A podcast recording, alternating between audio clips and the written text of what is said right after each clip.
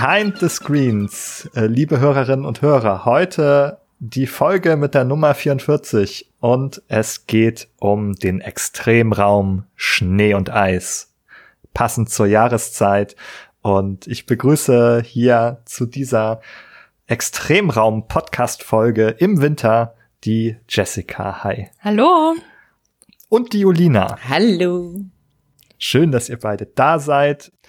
Ich wollte gerade sagen, ich stelle mir einfach vor, dass ihr so richtig in, in Winterkleidung und Decken gehüllt seid, weil es so schrecklich kalt ist. Aber ich kann euch gerade sehen und weiß, dass das nicht so ganz äh, stimmt.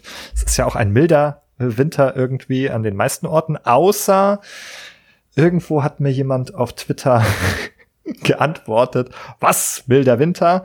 Lügen, Fälschung, irgendwo Lügenpresse. gibt es gibt es doch Schnee. Hm. Und zwar in Oberfranken. Oh. Sieh an, sieh an. Der Wettertalk ja. zum Anfang, das war der Eisbrecher, damit wir ein bisschen auftauen. Oh, oh mein Gott, das hast In der ersten Minute, in der ersten oder zweiten Minute schon direkt das Wort. Sie haut Alter. raus, sie haut raus. Sie ja, war eine Weile Jessica, nicht da, aber jetzt haut gib sie es raus. zu. Jessica, das hast du dir vorher zurechtgelegt. Ja. Oh mein Gott. Ja, also eigentlich habe ich gedacht, äh, wenn es draußen zumindest nicht schneit, dann müssen wir jetzt im Winter zumindest mal über Schnee und Eis in Games sprechen. Und uns wurde schon äh, ein äh, vorgeworfen, könnte man sagen, oder wir wurden daran erinnert, dass wir in unserer Folge zur Wüste die Schneewüsten ausgelassen haben. Und das sei jetzt mit dieser Folge nachgeholt. Ich finde, äh, dass Schnee und Eis sich da auch tatsächlich noch mal so ein bisschen unterscheiden und das Setting doch sich ein bisschen anders anfühlt, bisschen kälter. Und ja, da sind wir heute und sprechen über den Extremraum. In diesen Folgen suchen wir uns immer wieder Räume aus, also Lebensumgebungen, die allerdings eher lebensfeindlich sind die extreme Zustände haben, zum Beispiel extreme Temperaturen und heute eben extrem kalte Temperaturen und ähnliches. Äh, wir haben da schon über Wüsten gesprochen und über Unterwassergebiete. Unterwasser ist auch extrem gewesen. Da haben wir festgestellt, ist das Atmen schwierig gewesen. In der Wüste hatten wir, äh, glaube ich, das Problem einfach, dass man dort sehr schnell verdursten konnte. Und heute finden wir heraus, was es mit Schnee und Eis auf sich hat, dass uns das widrige Umstände bereitet. Ich, also ganz ehrlich, bin, ich frage mich, wo dran das bloß liegen kann. Ähm, also für diese, habt ihr euch mal diese Schneeflocken angesehen? Also unter Mikroskop, die haben ja so richtig spitze Ecken. Hm. Also vielleicht reißen die ähm, einem die Haut ganz fies ein, wenn, wenn man so von so einer Schneeflocke gestreift wird. Das könnte ich mir zum Beispiel ja, vorstellen, ja, das wenn ich sein. mir die ansehe.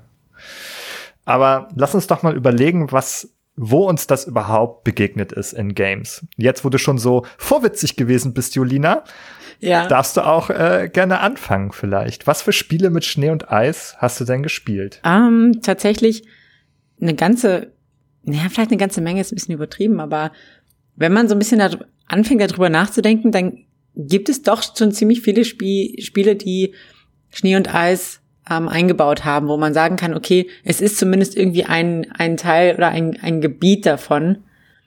Es, also ich habe jetzt persönlich keine Spiele gespielt, die komplett mit, mit ähm, Schnee und Eis oder die nur in Schnee und Eis spielen. Nicht komplett von Schnee bedeckt. Nicht okay. komplett von Schnee bedeckt sind, ähm, wo man nicht nur die ganze Zeit auf dem Eis geht, sondern ähm, wo aber wo das aber irgendwie immer so, so, ein, so ein Teil war ähm, davon. Vielleicht, vielleicht nähern wir uns dem, dem Schnee- und Eisthema so ein bisschen an, wenn wir erstmal gucken, okay, wo ist es denn so ein bisschen Teil von? Und ja, was ich auf unserer Liste auch schon, auch schon sehe, wo ich auch ähm, schon was dazu geschrieben habe, natürlich Genshin Impact. da gab's da gab's eine ganze, ganze, ähm, ganzen Patch zu quasi. Da gab's diesen, diesen Dragonspine-Berg, wo halt eben extreme Kälte herrscht, ähm, die, wenn nach einer gewissen Zeit eben irgendwie zur Erfrierung geführt haben. Metroid Fusion tatsächlich, damals noch auf dem Game Boy Advance. Ähm, da gab es auch einen, eine Eisgegend, wo man irgendwie auch so ein bisschen geslidet ist, glaube ich, oder so. Irgendwie sowas war da. Hm, Valheim natürlich auch, auf jeden Fall. Das habe ich auch gespielt, wenn man, wenn man da auf die Richtung Richtung Berge geht und dann plötzlich feststellt, ja, irgendwie kriege ich hier Damage und irgendwie ist das nicht so cool.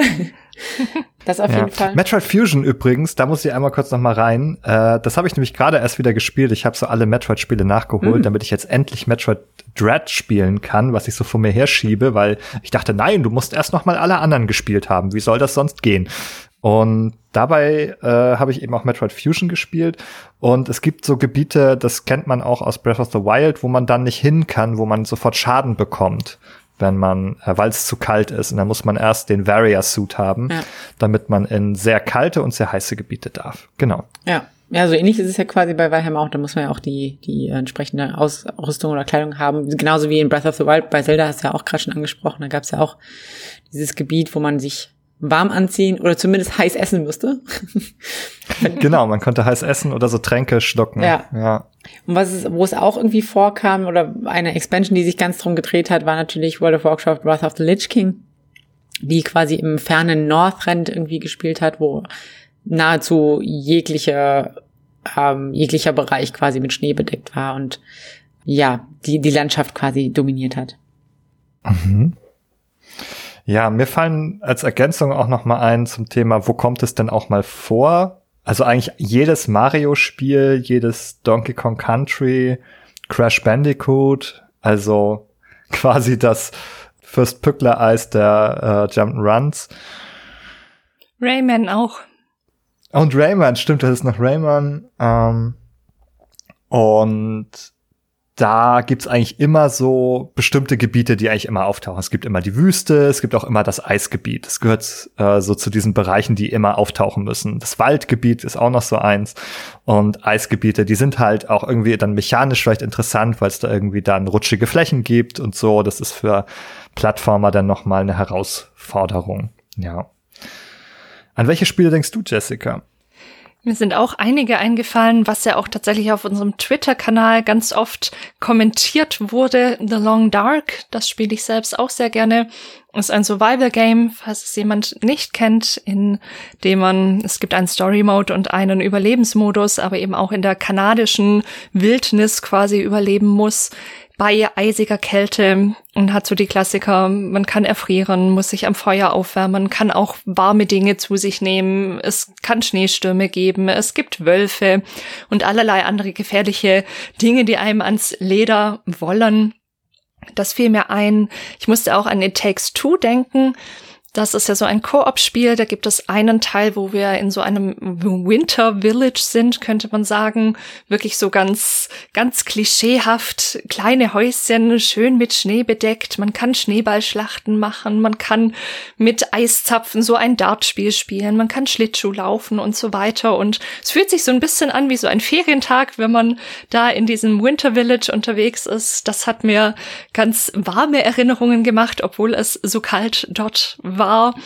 Und was mir auch eingefallen ist, ist noch so eins der allerersten Spiele. Es könnte sein, dass ich das schon ab und an erwähnt habe, mm, das, an das ich mich erinnere, das auch eine Schneelandschaft hatte, nämlich Dungeon Tomb Siege. Tomb Raider, das ist Tomb Nein. Ist, oh, ja. Achso, okay. Tomb Raider auch, da hast du recht. Auch viele der Tomb Raider. Das andere Spiel, das du immer gespielt Richtig, hast. Richtig, das okay. andere Spiel, das ich das ist übrigens ein Gerücht. Ich habe ja diese ganzen Tomb Raider-Teile gar nicht so oft gespielt. Ich weiß auch nicht, wie das in die Welt gekommen ist, aber es ist irgendwie da. Jedenfalls, Dungeon Siege, da hat man äh, so ein Schneegebiet, in das man kommt, wenn man durch die Funkelhöhlen gegangen ist, wo ganz viele, ja, ja, ja, ja, eine furchtbare Mine, an, in der man sich am Anfang erstmal verläuft. Das habe ich oft genug gespielt, dass ich mich nicht mehr verlaufe. Und dann kommt man endlich nach den dunklen kleinen Höhlen, kommt man in die Weite und es schneit und Schneewölfe kreuzen den Weg und es tönt ganz wunderbare Musik, bis man nach Gletschertal kommt. Und es ist eigentlich recht gefährlich da draußen, aber das macht immer so, wenn man aus diesen Höhlen kommt, ist es so angenehm. Also ich denke tatsächlich bei diesen Schneegames oft auch an tatsächlich sehr, ja, heimelige Begegnungen, aber Dungeon Siege ist natürlich, Achtung, Schnee von gestern. Oh. Ja, schönes, schönes Wortspiel. Ich, ich merke schon, es, wir starten stark. Ich weiß nicht, ob wir das so durchhalten können mit dem Fürst Pückler Eis, mit Schnee von gestern mit was auch immer da noch alles kommt. Aber ihr könnt ja vielleicht, ich glaube, diese Folge bietet sich an für so ein Bingo. So, ne? Immer wenn, wenn man so, so ein Eisbegriff oder so ein schlechtes Eiswortspiel ähm, hört, gerne mhm. einfach einen trinken. Das macht Unbedingt. den Podcast vielleicht noch interessanter. ja, also nicht, wenn ihr das Ende noch erleben wollt, äh, aber ansonsten vielleicht schon, ja. Äh, mir ist gerade was eingefallen, und zwar nicht nur bei Jump'n'Runs und Plattformern, sondern auch bei Rollenspielen. Mhm. Das sind, das sind irgendwie, das sind irgendwie so Genres, wenn ich drüber nachdenke, die gerne so ein großes Portfolio an verschiedenen Orten und Landschaften abbilden. Und bei Rollenspielen ist es auch ganz oft. Es gibt mindestens das Gebirge, was, was vielleicht verschneit ist, aber vielleicht auch noch mal so eine Eishöhle oder so. Xenoblade, muss ich dran denken, hat sehr imposante Eiswelten gehabt. Und was ich tatsächlich auch interessant fand, die Eishöhlen von Pokémon. Da musste man nämlich immer so furchtbare Schieberätsel lösen, um da durchzukommen. Und dann waren die auch noch irgendwie finster und dunkel und ständig gab es irgendwelche Zufallsbegegnungen auf, den, auf dem Eis mit irgendwelchen Jurops und äh, Eis-Pokémon kennt ihr. ich weiß nicht, in der ersten Generation gab es gar nicht so viele davon. Waren bestimmt irgendwelche kalten Kleinsteins oder so. ich glaube, ich glaub, in den Höhlen war komischerweise auch so Muschas oder so. Vielleicht kam, glaube ich, auch dabei. Naja, egal. Ich musste Muschas, noch an Skyrim eine denken. Geflut, geflutete Höhle. Äh, oh. Sorry, Skyrim, ja. Ja, das wurde auch von Nils Emke genannt auf Twitter. Und das fiel mir auch gleich ein. Da hat man ja das Graubart-Kloster, das ganz oben auf dem Hals der Welt, dem höchsten Gipfel Tamriels liegt. Und der Weg darauf, da erinnere ich mich noch sehr gut dran, obwohl das auch schon zehn Jahre jetzt her ist. Aber da kommen immer mehr Schneeverwehungen. Irgendwann kommen Yetis. Das ist vielleicht auch so ein Trope, den wir uns nachher nochmal anschauen können. Und das hat mir auch gleich so ein Gefühl von tatsächlich Kälte gemacht. Ich weiß nicht, wahrscheinlich spielt der Sound da auch eine ganz wichtige Rolle. Da habe ich auch so ein bisschen drüber nachgedacht. Kommen wir vielleicht auch noch später drauf, dass auch so dieses, dieses windige, eisige sehr, sehr gut durch Sound transportiert wird und vielleicht auch den Unterschied macht, ob wir das als kalt empfinden oder als heimelig. Mhm. Spannend. Ja, da bin ich auf jeden Fall auf die Ausführungen zu späterer Zeit gespannt. Ich habe keine Ausführungen, aber mal schauen, was mir einfällt. das darfst du doch jetzt nicht einfach so verraten. Ich bin zu ehrlich, weißt du. später ganz informiert äh, daherkommen. Ähm, ich, ich senke nur die Erwartungen im Vorfeld. Was auch interessant war an der Twitter-Umfrage, es ist herausgekommen, dass es offenbar sehr viele Spiele gibt, die äh, Schnee und Eis auch als Add-on, als Erweiterung mal nachliefern, so als jetzt kommt das äh, Add-on, was sich nur um Eis dreht.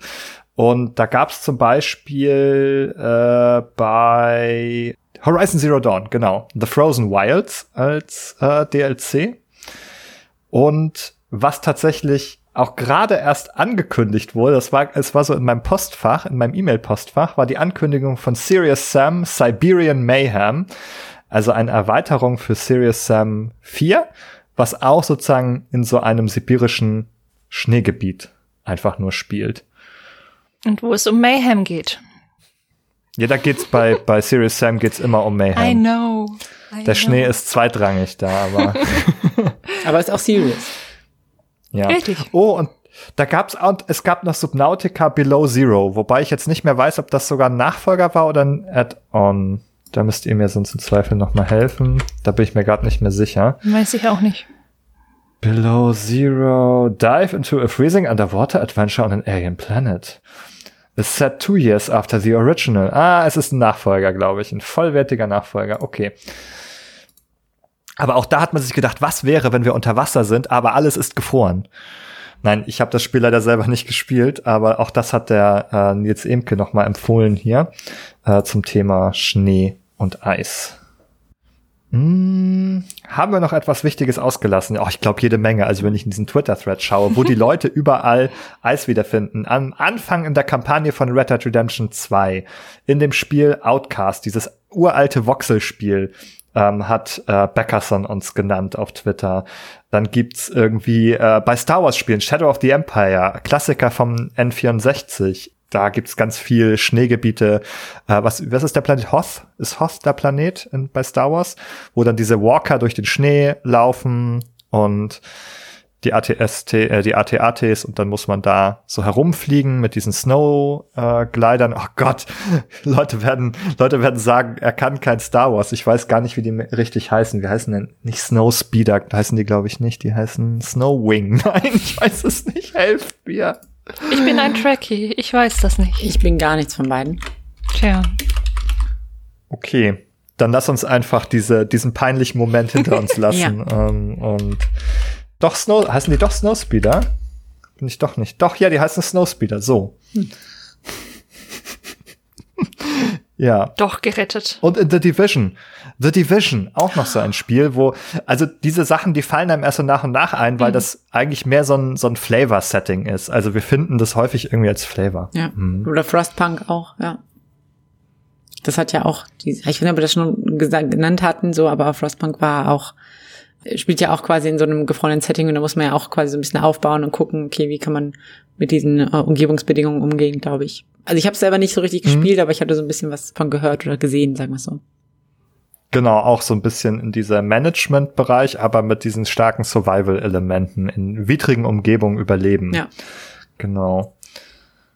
Hat, hat jemand von euch mal Snowboard-Spiele gespielt? Oder Wintersport allgemein? Oh ja, das war, glaube ich, mein, mein, mein erstes. Ja, ja, ja, ja, ich, ich erinnere mich, das habe ich bei, bei Freunden von mir, die hatten, da hat, habe ich noch kaum Videospiele selber besessen. Da hatte die große Schwester von dem Typen, mit dem ich befreundet war, der Typ, mit dem ich befreundet war, mit sechs oder so. Die hatte, die hatte so ein Snowboarding-Game. Das war nämlich so Ende der 90er war das wirklich der heiße Scheiß, diese Snowboard-Games. Ich weiß leider nicht mehr, wie das hieß, aber das war richtig cool. Das, das, das habe ich sehr, sehr gerne gespielt. Weißt du noch, wo du das gespielt hast? Auf welcher Konsole oder? Das war am PC. Am PC. Am PC. Da hat es auch Snowboard-Spiele ja. gegeben. Okay. Mhm. Ich habe als Kind immer nur an Konsolen gespielt, deswegen weiß ich nicht, was es da gegeben hat, aber auf, auf dem N64 gab es Snowboard Kids. Mhm. Und dann gab es auch das, äh, dieses 1080, äh, 1080 Degrees Snowboarding, aber das war, glaube ich, schon GameCube, wenn ich mich jetzt richtig erinnere. Und SSX als Reihe. Ja. Das war quasi Tony Hawk on Ice ah, oder so. Okay. genau, da gab es immer diese krassen Abfahrten und dann musste man so ganz viele Tricks machen und Punkte sammeln. Und äh, ja, auf jeden Fall, das hat voll seine Zeit gehabt. Und da gab es zuletzt auch noch mal Spiele von Ubisoft Steep. Steep kann das sein? Ja. Äh, was so die ähnliche Kerbe äh, geschlagen hat, wo man auch in, mit verschiedenen Geräten durch Schneelandschaften, also Snowboards und Ski und so weiter und dann trickst man und es ist garantiert eine Open World gewesen. Mhm. Aber ich muss sagen, also nach dieser Zeit, wie du sagtest, äh, Jessica, also Ende 90er, Anfang 2000er, seitdem habe ich diese Sportspiele einfach hinter mir gelassen, fürchte ich. Und kann da heute gar nicht mehr so wirklich mitreden. Ja, also ich habe, also das, an was ich mich noch erinnere, ich, ich habe selber nie ähm, Snowboard-Spiele gespielt. Ich war immer großer, aber großer Tony Hawk äh, Pro Skater Fan, ähm, auch wegen, den, wegen dem Soundtrack. Aber was irgendwie auch oft irgendwie, glaube ich, genannt wird, ist Amped tatsächlich heißt das. Da gab es auch irgendwie drei verschiedene mm. ähm, Games von, was eben auch dieses Snowboard-Setting hat und was so ein bisschen so dieses coole, rockige Snowboarder-Punk-Ding war. Mhm. Oder so das rockige Punk-Ding, dieses mit. Mit Snowboards. Ja. Sind am Gipfel unserer Aufmerksamkeit angelangt heute Abend. Ja. Genau, genau. Mhm. Ja. Der kühle, schneeumwehte Gipfel dieses Aufstiegs. Nein, es geht immer noch weiter und äh, am, am Gipfel unserer Berge stehen Raketen, die uns ins, ins All befördern. Es geht hier immer weiter nach oben auf jeden Fall. Ja, ja, ähm, sonst bewegen wir uns noch auf dünnem Eis. Mhm. Mhm. Es wird nicht Vielleicht mehr besser. Es, nein, nein, aber ich glaube, mittlerweile sind wir aufgewärmt. Ja, mhm. denn heute Abend sinkt für sie das Niveau.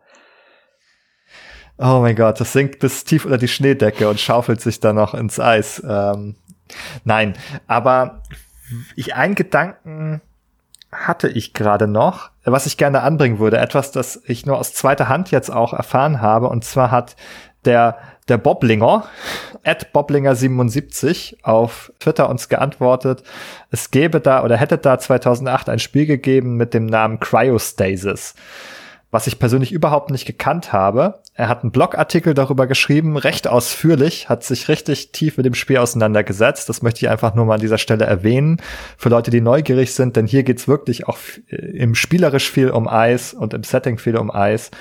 Und ja, den werde ich auf jeden Fall verlinken für Leute, die da neugierig sind, aber wir haben leider keine First-Hand Experience zu diesem Spiel, aber das ist glaube ich auch noch mal ein Blick wert, wenn es um dieses Thema geht. Hm. Ja, ich habe mir auch gerade mal so ein bisschen Bilder angeguckt tatsächlich. Das sieht sehr, es sieht so ein bisschen aus wie Dead Space nur mit Eis. Also ich weiß nicht, ob ihr Dead Space ja. kennt, das ist dieses, dieses Weltraum-Alien-Horror-Ding. Mhm. So wie nur mit Eis sieht so ein bisschen aus, finde ich. Also auch so ein bisschen irgendwie sowas wie Zombies oder ja. Monster, die einem da begegnen. Ja. ja. ja. Huh. Mhm. Und was ich auch total kurios fand, äh, jetzt kommt halt raus, oh, was wir alles nicht gespielt haben. Und äh, dazu gehört auch Days Gone. Und da hat aber der, ähm, der Polti, der Ad Poltergeist47 bei Twitter geschrieben, er hätte 20 Stunden lang Days Gone gespielt und dann habe es plötzlich angefangen zu schneien im Spiel. Es hätte ihn sehr beeindruckt. Und ehrlich gesagt beeindruckt mich das auch. Also wenn ich 20 Stunden etwas spiele, also es gibt Spiele, die spiele ich gar nicht so lang. Und wenn man 20 Stunden etwas spielt und denkt, man weiß jetzt Bescheid, dann fängt es an zu schneien im Spiel und dann ist plötzlich überall Schnee. Das finde ich schon beeindruckend, muss ich sagen. Vielleicht muss ich diesen Titel endlich nachholen, denn da denke ich so, hätte ich auch nicht mit gerechnet. Hätte mich eiskalt erwischt. Oh, oh. Wow.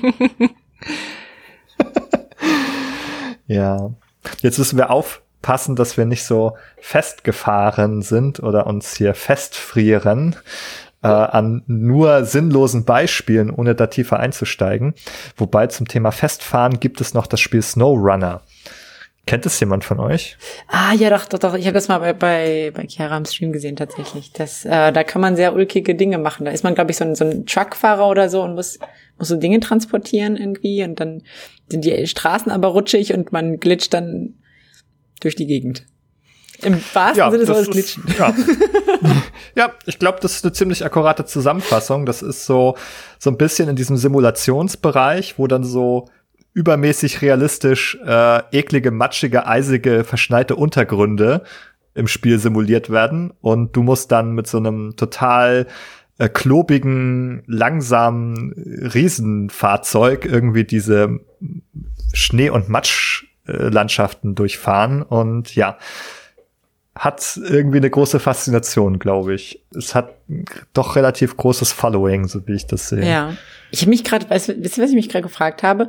Ob es nicht, weil ich in meinem Kopf, als du das gesagt hast mit diesen so verrutschenden LKWs und so, dachte ich, immer wenn es irgendwas mit Rutschen zu tun hat, kommt bei mir im Kopf so eine kleine Stimme, die singt so, Fast and Furious, Drift, Drift, Drift. Weißt du, von Tokyo Drift. Ich hoffe, ihr habt jetzt die Referenz verstanden. Scheiße, Mann. Okay, ich sehe in euren, euren Blicken nur, nur ähm, gehen in die Leere. Ähm, also das, kennt ihr Fast and Furious Tokyo Drift? Ja, das ist der dritte Teil. Der dritte Teil. Und dieser, dieser, dieser Soundtrack ja. und, und irgendwie, ich weiß nicht, irgendwie mit diesem Driftrennen, damit verbinde ich. Okay. Mhm. Ich sehe das Muster, das Muster einmal raus. Ja, ja, genau. Ich habe mich dann gerade gefragt, gibt es auch Rennspiele, die das so besonders irgendwie ähm, ja, hervorheben? Äh, da gibt's bestimmt, aber ich, ja. ich bin nicht so im Rennding drin. Ich glaube, jemand hat einen Forza-Teil genannt ah, äh, ja. auf Nachfrage bei Twitter. Also ich glaube, da war ein Teil, in dem das etwas prominenter wohl vorgekommen ist. Aber auch da sieht man also Sportspiele, Rennspiele, da bin ich einfach so sehr raus leider. Und deswegen habe ich da einfach keine eigenen Erfahrungen mehr aber es gibt es wohl, ja. Ja, wenn ich vielleicht finde ich es nochmal wieder irgendein Horizon, liebe Freunde, wir wissen genau Bescheid. Ähm, hören Sie unserem Spiele-Podcast zu, wo wir ungefähre Schätzungen darüber abgeben, über welche Spiele wir sprechen. ähm, aber es ist auch unfair, muss man sagen, wenn es äh, so viele Teile von einer Reihe gibt, dass man die alle kennen und auseinanderhalten soll. Ja. Dirt Rally 2 wurde auch genannt genau, Rally ist natürlich auch ein Bereich, wo Untergründe simuliert werden, äh, häufiger mal. Genau. Das vielleicht auch noch zu nennen. Und ich habe auf die Schnelle gerade nicht das Horizon gefunden, von dem die Rede war. das ist wahrscheinlich nach Forza, oder nicht? Ja, Forza, irgendein Forza Hori so. Horizon. Aber das hat auch, das hat doch auch äh, Dutzende Teile einfach. Also, ja, das weiß ich leider nicht. Aha, kommt raus, du bist auch inkompetent. Ich bin auch inkompetent. Ich habe ja auch keine, äh, keine Akkreditierung. Nein, okay. Äh, ja, also ich war doch überrascht, wie viele Spiele es gab. Wie gesagt, wir haben echt nicht alle gekannt dabei. Aber eine schöne große Bandbreite. Wir finden Schnee und Eis in wirklich vielseitigen Genres wieder. Und jetzt würde ich sozusagen uns mal in diese Rutschbahn hineinwerfen und zusammen in den nächsten Teil des Podcasts sliden, wo wir in der Reihe zu extremen Räumen uns auch noch mal ganz explizit fragen, was diese Räume eigentlich extrem macht. Und die Frage gebe ich erstmal an euch. Es ist kalt. Okay. Ja, äh, der nächste Punkt. Ähm. ja. Sorry, Captain Obvious war unterwegs. Ja. Nee, also es ist natürlich irgendwie, ja, schon die Temperatur, wie, wie, wie Jesse gesagt hat.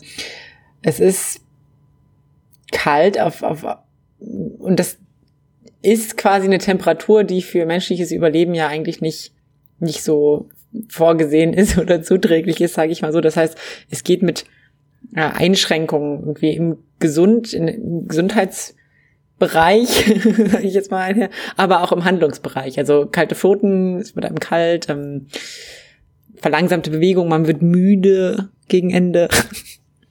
Mhm. Es kostet mehr Energie.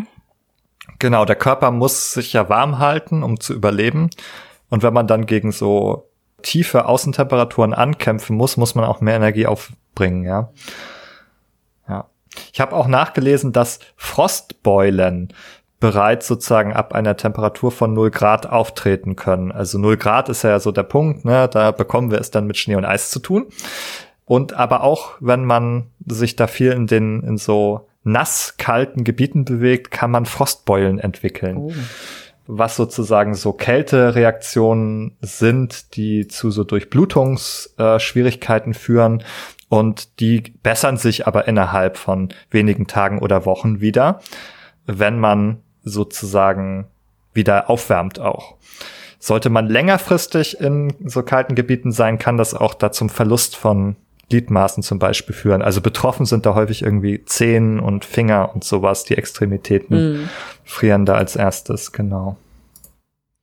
Ja. Ja, ist bisschen, una bisschen unangenehm. Ja, ne? ja, wir sind schon wieder, wir sind schon wieder bei so, bei so es ist eigentlich fast schon der Anatomie-Podcast hier, der Medizin-Podcast, den wir genau. auf, ja. aufgreifen. Apropos ähm, ähm, Gesundheit und so, es ist ja auch dieses, also es ist ja nicht nur Schnee, es ist ja auch quasi Eis. Ne? Also man hat ja auch irgendwie Eisflächen, das sehe ich auch teilweise in Spielen häufiger, dass, dass es so Eisflächen gibt, die dann einbrechen können, wo man einsagt, wo man dann vielleicht sogar, zum Beispiel im Genshin Impact ist es auch so, wenn man nass wird, äh, in einem kalten Gebiet, dann friert man schneller ein. So und ja, aber auch dieses dieses Ertrinken quasi, also dieses trapped under ice, dieses man stürzt irgendwo rein und ist dann vielleicht irgendwie gefroren, kommt nicht mehr so richtig raus. Im letzten Bond-Film zum Beispiel wurde das auch wieder aufgegriffen. Ist ein sehr beliebtes Motiv, finde ich, so dieses ähm, unter Eis gefangen sein.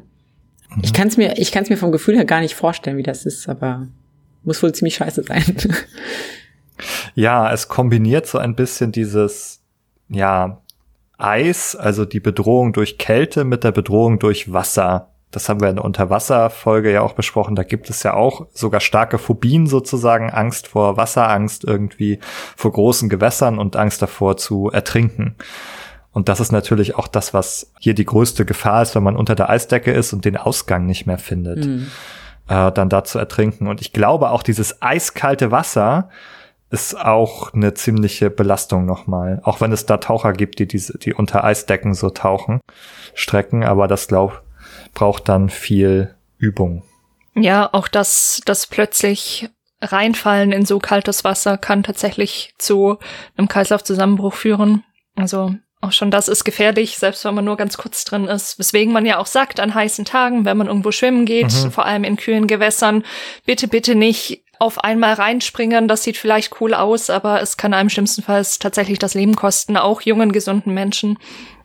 Stimmt, da kann man so einen Schock davon. Genau, erleiden, richtig, ne? weil quasi der Körper merkt, okay, es ist super kalt, heißt, es gibt eine Vasokonstriktion, also die Gefäße ziehen sich quasi zusammen und befördern das Blut mehr ins Körperinnere und wenn das eben zu schnell geht, kann das das Herz überlasten und dann kann man daran sterben. Wir sind ein Anatomie-Podcast. Ja. Vielen Dank für deine guten Erklärungen dazu. ja.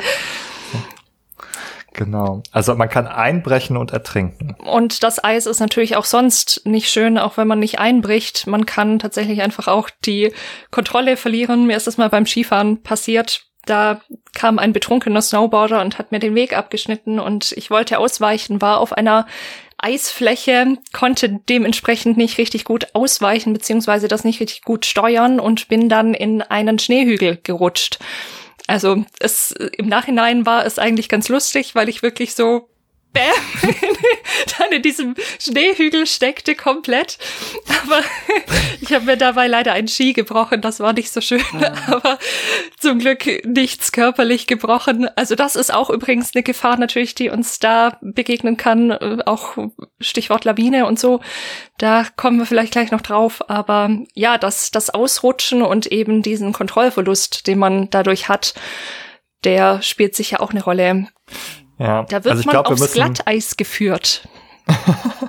ja, ich glaube, wir müssen hier noch eine Content-Warnung aussprechen, dass es hier auf jeden Fall um äh, Tod und äh, Verletzungen geht, wenn wir jetzt auch noch mal über, La über Lawinen weiter sprechen. Das stimmt. Irgendjemand von euch hat nämlich Statistiken dazu auch mitgebracht, die Lawine als Gefahr sozusagen, das gibt's manchmal, dass da sozusagen durch Unterschied, aus unterschiedlichen Gründen einfach ausgelöst wird, dass große Massen von Schnee sich ablösen, von Schnee und Eis, von sozusagen ähm, Gebirgen oder Bergen und dann sozusagen hinab abrutschen. Und also zum Beispiel in Täler oder sowas und dann Leute, die sich dort befinden, auch begraben können. Ja, das Tückische ist ja, dass das eben sehr, sehr schnell geht und durch was sehr Kleines auch ausgelöst werden kann, was dann eben auf dem Weg ins Tal Fahrt aufnimmt und einen dann wirklich überrollen kann. Ich habe da einen Artikel zu gefunden, in dem untersucht wurde, woran man eigentlich stirbt, wenn man in einer Lawine feststeckt. Also man hat tatsächlich in Lawinen verstorbene Menschen autopsiert und das versucht rauszufinden. Und da kam raus, dass 75 Prozent der Menschen tatsächlich ersticken, weil eben der Sauerstoff nicht großartig vorhanden ist, weil man nicht viel Raum hat, in dem Luft sein kann, wenn man unter so einer Lawine begraben ist. 24 Prozent sind wohl an inneren Verletzungen gestorben und ein Prozent tatsächlich nur erfroren. Das fand ich auch mhm. überraschend, dass tatsächlich so wenige Menschen erfrieren, weil vielleicht denkt man ja, okay, also es gibt ja auch in Skibekleidung und sowas gibt's ja dann auch diese Lawinen. Ortungsteile, dass man schneller gefunden wird. Und ich glaube, man hat immer so im Kopf, okay, die müssen mich schnell genug finden, bevor ich erfriere. Aber das ist eigentlich nicht das Problem, sondern bevor ich ersticke. Und je nachdem kann das eben auch sehr, sehr schnell der Fall sein. Mhm, das ist in der Tat ziemlich unangenehm. Ja, ich glaube, alles davon ist ziemlich unangenehm. Ja. Das kann man natürlich auch, also auch vor den, vom Hintergrund der psychischen Belastung sozusagen nochmal sehen, wenn man dort also dieser Zeitraum, in dem man da feststeckt und begraben ist, ist es ja wirklich auch lebendig begraben eigentlich, mhm. weil man häufig wahrscheinlich eben ja nicht sofort dann tot ist, wenn man überschüttet wird, sondern ja, wenn man lange genug lebt, um zu irgendwann zu ersticken, sozusagen, heißt das, dass die meisten auf jeden Fall erstmal ähm, nicht ihren Verletzungen sofort erliegen, sondern schon noch dabei sind und dann ist es ja auch dunkel, das muss man sich ja auch vorstellen, wenn du dann der Schnee ist zwar weiß, wenn man so ihn anschaut von oben, aber wenn man unter ihm begraben ist, ist es ganz dunkel. Und das ist da sozusagen sicherlich auch so ein, ein Panik ist, man kann sich nicht bewegen so richtig.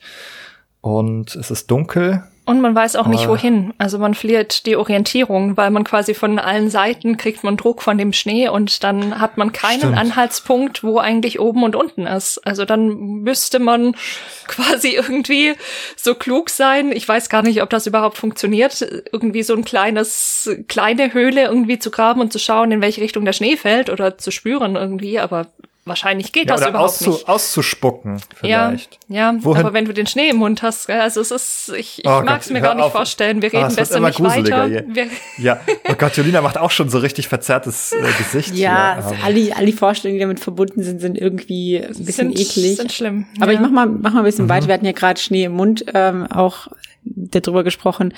Schnee ist natürlich auch ein oder, oder Eiswüste oder oder Gebirge generell sind ja auch einfach sehr unhabitable Lebensbedingungen. Das heißt, ähm, da wächst nicht viel, was Pflanzen und so weiter angeht. Da sind im Extremfall auch nicht wirklich viele Tiere, die man ähm, sich äh, zunutze machen kann für die Ernährung. Das heißt, auch verhungern und verdursten könnte, könnten irgendwie ja Risiken für die Gesundheit darstellen, wenn man in so einem Extremraum ist, wobei man sagen kann, na gut, wenn man so ein bisschen Equipment dabei hat, man kann sich vielleicht den Schnee irgendwie abkochen und so, also verdursten kriegt man vielleicht noch irgendwie hin, aber verhungern ist, glaube ich, tatsächlich ein sehr, sehr großes Problem. ja, lebensfeindlich trifft, trifft das wohl am besten. Ja. Ja, also tatsächlich, das mit dem Verdursten ist auch gar nicht so trivial. Das findet man zum Beispiel in The Long Dark dargestellt, dass sozusagen dort Schnee, also zwar ist Schnee zur Verfügung und damit grundsätzlich Wasser, es muss allerdings auch erstmal verdaulich gemacht werden, sozusagen. Es muss also nicht nur geschmolzen werden, sondern eigentlich auch noch abgekocht werden, weil gerade liegender Schnee ist natürlich voller ähm, Schmutz und Bakterien Ja, auch. Also, vor allem der gelbe, nicht ähm, den gelben Schnee essen. Ja, sehr gefährlich ist tatsächlich sowas, also das findet man dann in den Schneegebieten, doch vielleicht so Schneefüchse oder so. Also so, also wenn, wenn Füchse jetzt irgendwo hinpinkeln, das ist, ähm, das ist nicht eklig einfach, das ist echt für Menschen hochgradig gefährlich und da kann man also sich diverse Sachen von einfangen. Stichwort Fuchsbandwurm, wo wir wieder bei Medizin Ja. sind und gruseligen Dingen, die einen von innen auffressen. Und auch da reden wir besser nicht weiter. Mhm. Also das ist also voller Gefahren, wo man von einem ins nächste kommt sozusagen. Also wirklich, wirklich lebensfeindlich. Ähm, was hinzukommt, ist, glaube ich, sozusagen auch, dass man so eingeschränkt ist von diesen Bedingungen. Also die Bewegung durch Schnee, das haben wir auch schon gesagt, das ist schwergängig auch. Ähm, man muss da sozusagen durch diese Massensicht vielleicht kämpfen, stapfen, ist anstrengend. Oder Glatteis, da kann man sehr leicht ausrutschen. Ich habe tatsächlich heute meinen Nachbarn gesehen, das muss man einmal dazu sagen. Und der hatte so ein krasses blaues Auge. Und ich denk so, ich sag, ich sag zu ihm, du sag hast du dich geprügelt? Und er so, nee, nee. Er wäre über Weihnachten, hätte er äh, äh, auf Glatteis sich äh, der Nase lang äh, aufs Gesicht gelegt, Oh no. äh, weil er so fies ausgerutscht ist. Und äh, das ist auch nicht zu unterschätzen. Also da kann man sich auch, wenn man jetzt alleine unterwegs ist, sich vielleicht den Kopf aufschlagen und nicht wieder aufwachen. Also ja, Eisflächen nicht zu unterschätzen.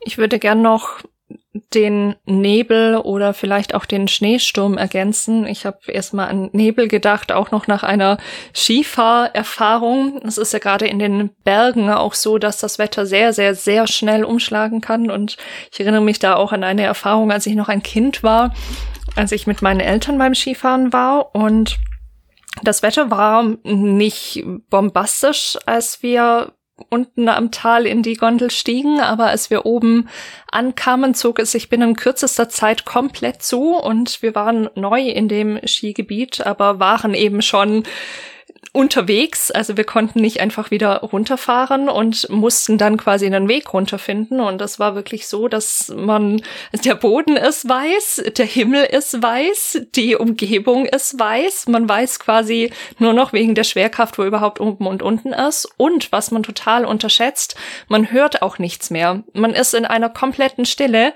Und wenn die andere Person zehn Meter weiter weg ist, hört man sie nicht mehr, egal wie laut sie ruft. Und das ist sehr, sehr gruselig gruselig, weil du musst super dicht beieinander bleiben, weil sonst verschwindet die andere Person tatsächlich im Nichts und du siehst sie nicht und du hast quasi keine Chance mehr, sie zu finden. Und das Gruselige war, unser Gedanke war, okay, wir sind ja hier mit dieser Bahn gefahren und da haben wir gesehen, da ist irgendwie die Piste drunter. Wir hangeln uns quasi von, von einem dieser Stützpfeiler zum nächsten. Aber wir waren an anderen Stützpfeilern von einer anderen Bahn und da ging es dann irgendwann senkrecht runter. Und wir haben das glücklicherweise rechtzeitig bemerkt, sind heil unten angekommen, aber das, das war wirklich eine Lehre, das habe ich auch nie vergessen, wie, wie gefährlich es tatsächlich in den Bergen sein kann, selbst auf gesicherten Pisten, denn wenn da plötzlich alles zuzieht und man weiß nicht ganz genau, wo man lang fährt, man ist schneller irgendwo runtergefallen, als man sich das vorstellt. Und dann findet einen erstmal niemand. Also, so schön die Berge nicht, sind. Ja, ich habe nicht gewusst, dass wir noch eine Horrorfolge aufzeichnen heute. Aber es stellt sich heraus. Ich habe das auch, also der durch den Nebel, der bildet auch so eine Schallwand ja. dann tatsächlich. Ja. Äh, die, also ich dachte, das wäre fast so ein bisschen so ein Horrorfilm-Klischee im dichten Nebel sich zu verlieren. Nee, es ist echt so. Also Wahnsinn, ich habe ich okay. hab nie so einen Nebel hier irgendwo erlebt, aber das, ja, das war sehr, sehr eindrücklich. Hm, ja, okay. Und da das gibt's, ja, ja. um es nochmal kurz auf die Games zumindest zurückzuführen, auch das begegnet uns in The Long Dark zum Beispiel. Da kann es eben auch passieren, dass man solche Schneestürme hat. Also wo dann wirklich auch, natürlich hat's auch geschneit, als es da so neblig war, auch nicht nur im Spiel, sondern auch da beim Skifahren. Und diese kleinen Eiskristalle, wenn man fährt, das noch als letztes, letztes zum Skifahren, dann sind die wirklich richtig mies, wenn die einem ins Gesicht kommen. Also das fühlt sich dann wirklich so an, als ob die einen schneiden, als ob jeder dieser einzelnen Kristalle einem irgendwie ins Gesicht schneidet. Das ist sehr unangenehm. Und in The Long Dark gibt's eben auch diese Schneestürme, die auftreten können, wo es dann minus, ich weiß nicht wie viel Grad hat, wo auch die, die Kleidung, die man anhat, eigentlich nicht mehr lange schützt. Man kann kein Feuer mehr machen, weil es natürlich sofort ausgeht. Und es ist sehr, sehr unwirtlich. Und wenn man keine, wenn man nicht die Spielkarte benutzt, hat man eigentlich auch kaum eine Chance, sich zu orientieren. Also auch da mhm. haben wir eigentlich, ich glaube, das ist so ein, so ein Grundding, worauf wir uns einigen können hier, dass der Extremraum deswegen extrem ist, weil wir auf vielen Ebenen auch die Kontrolle verlieren. Mhm. Das hatten wir aber unter Wasser ja auch schon, ja. ne? dass man so eingeschränkt ist in seiner Bewegungsfähigkeit und Wahrnehmungsfähigkeit. Mhm. Das ist ja auch der Fall. Das sind natürlich auch wieder psychische Ebenen. Woran ich gerade noch mal denken musste, sage ist, das beißt einen richtig, dieser, dieser kalte äh, Schnee auch. Im Englischen heißt es ja auch die Erfrierung Frostbite. Mhm. Also der, der Frostbiss quasi ähm, kommt auch daher. Und sozusagen, das werden viele vielleicht wissen, als Anekdote hat es dieser Begriff Frostbite auch nach EA geschafft oder zu dem Entwicklungsstudio Digital Illusions nämlich die Frostbite Engine. Engine. Hm. Wisst ihr, was noch beißen kann? Wölfe und Eisbären. Äh. Aha, und Yetis. Und Yetis. Ja. Ja, die wirken jetzt äh, tatsächlich im Vergleich zu dem, was wir alles besprochen haben, auf mich nicht mehr so gruselig, ehrlich ja. gesagt. Da würde ich jetzt lieber so einem Wolf in die Arme laufen, als unter so Lawinen und in Schneestürmen unterwegs zu sein. Ja. Zumindest gegen einen Wolf hat man vielleicht noch, vielleicht noch eine Chance. Wobei so ein Eisbär, ich glaube, der ist schon echt. Da hätte ich nicht so Bock drauf. Ich habe auch gehört, dass Eisbären ziemlich, ziemliche Arschlöcher sein sollen. Sorry. Mhm. Aber ja, das, ja. dass die ziemlich äh, gemein sind. Das ist natürlich auch was, wir hatten ja schon gesagt, so ja, es gibt wenig, wenig Nahrung. Ähm, das betrifft natürlich auch die Tierwelt. Und wenn es irgendein Tier schafft, in diesem unwirtlichen Raum zu überleben, dann hat es natürlich wahrscheinlich auch Hunger und ähm, ist nicht sonderlich wählerisch, auch wenn es dann mal ein Menschen wird, wenn was los. Ich musste lachen, weil du hast erst, erst hast du den Raum vorhin, äh, wie sagtest du, un, unhabitabel ja. oder sch schwer habitabel genannt. Jetzt hast du ihn unwirtlich ja. genannt, richtig? Ja. Ja, man wird auch noch schlecht bewirtet ja. dort. Ähm, ist, die Äpfel wachsen nicht mehr an den Bäumen. Es ist alles äh, unwirtlich und unhabitabel. Wunderbar. Gummibärchen Wunderbar. gibt's auch nicht. Keine Gummibärchen, auch nicht aus den Ohren. Ja. ja, was ihr nicht wisst, äh, dass äh, nämlich die Julina hier während des Podcastes Gummibären verzehrt. Ganz heimlich und leise. Ja. Und das darf sie, weil ihr das nicht hört. Ja. Weil ihr habt ja. nämlich Gummibärchen auf den Ohren. Nein, Spaß. es wird nicht mehr besser heute. Ich weiß auch nicht, was ja. bei uns los ist. Ich glaube, das ist, ist jetzt das, der, der Ausgleich zu den ganzen schrecklichen Lawinen und Bissen und ja. Erfrierungen. Ja, ich glaube, das müssen wir sozusagen mit Humor diese Gruselvorstellung von uns abwehren. Und da sind wir auf ganz guten Wegen. Wir haben tatsächlich, als wir über Unterwasser gesprochen haben, äh, auch einige Phobien gefunden, die damit in Zusammenhang stehen. Und das war jetzt hier nicht so offensichtlich, dass mit Schnee so direkte Phobien verbunden sind. Aber ich weiß, dass Jessica zumindest ein bisschen was gefunden hat dazu.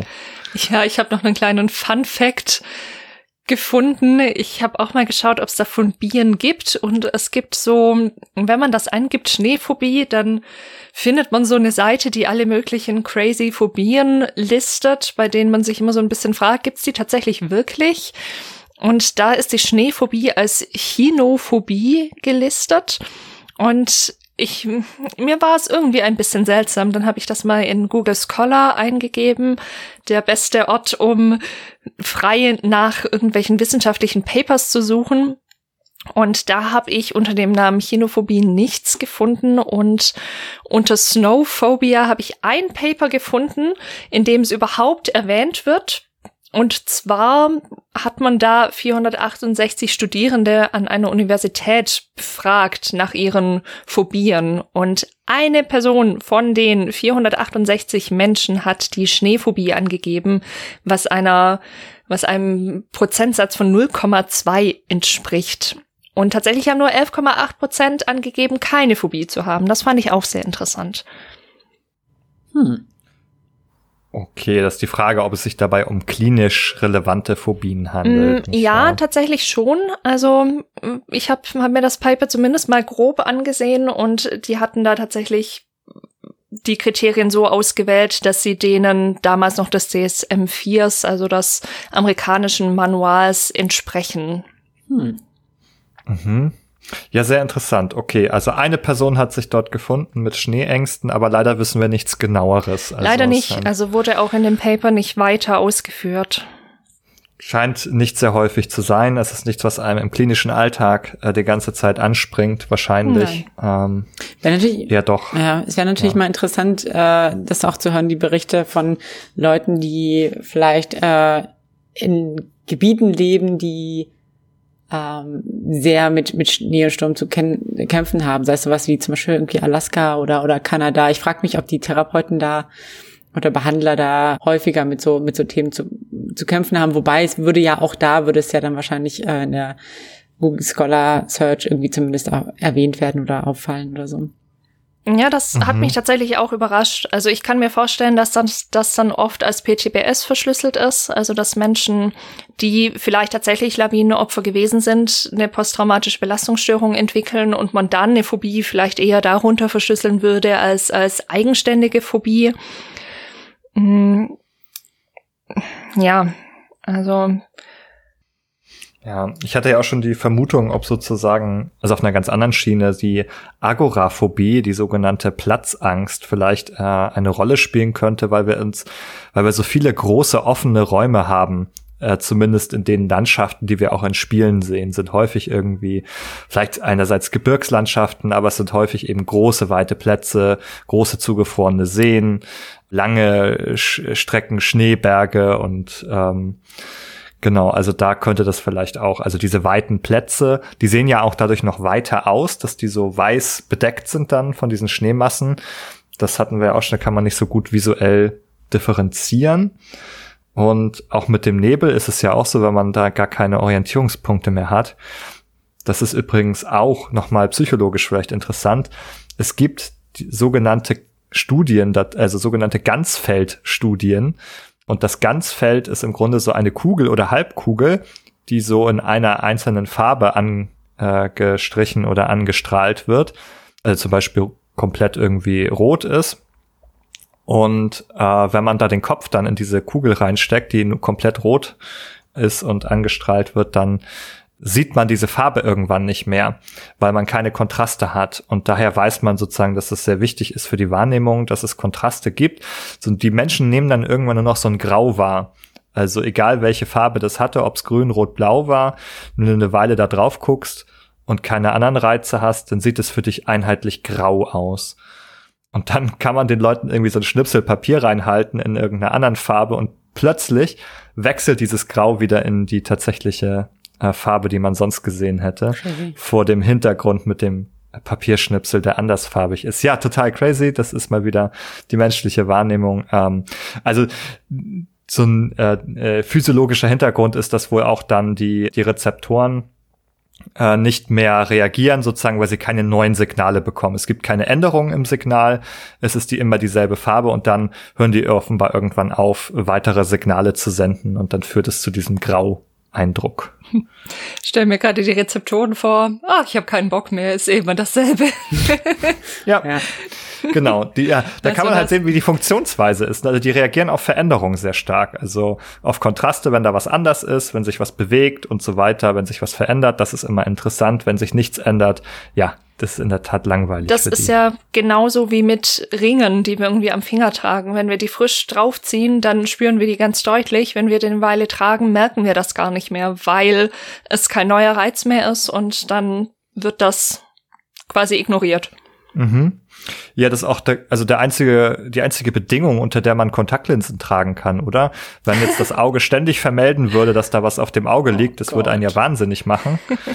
Glücklicherweise merkt man das nach kurzer Zeit Ja. nicht mehr. Oder sowas wie zum Beispiel ganz basic, zum Beispiel unsere Körperfunktionen, Herzschlagen und Atmen oder so. Zum Glück haben wir, boah, wie anstrengend wäre das, wenn man dauernd bewusst atmen müsste. Alter.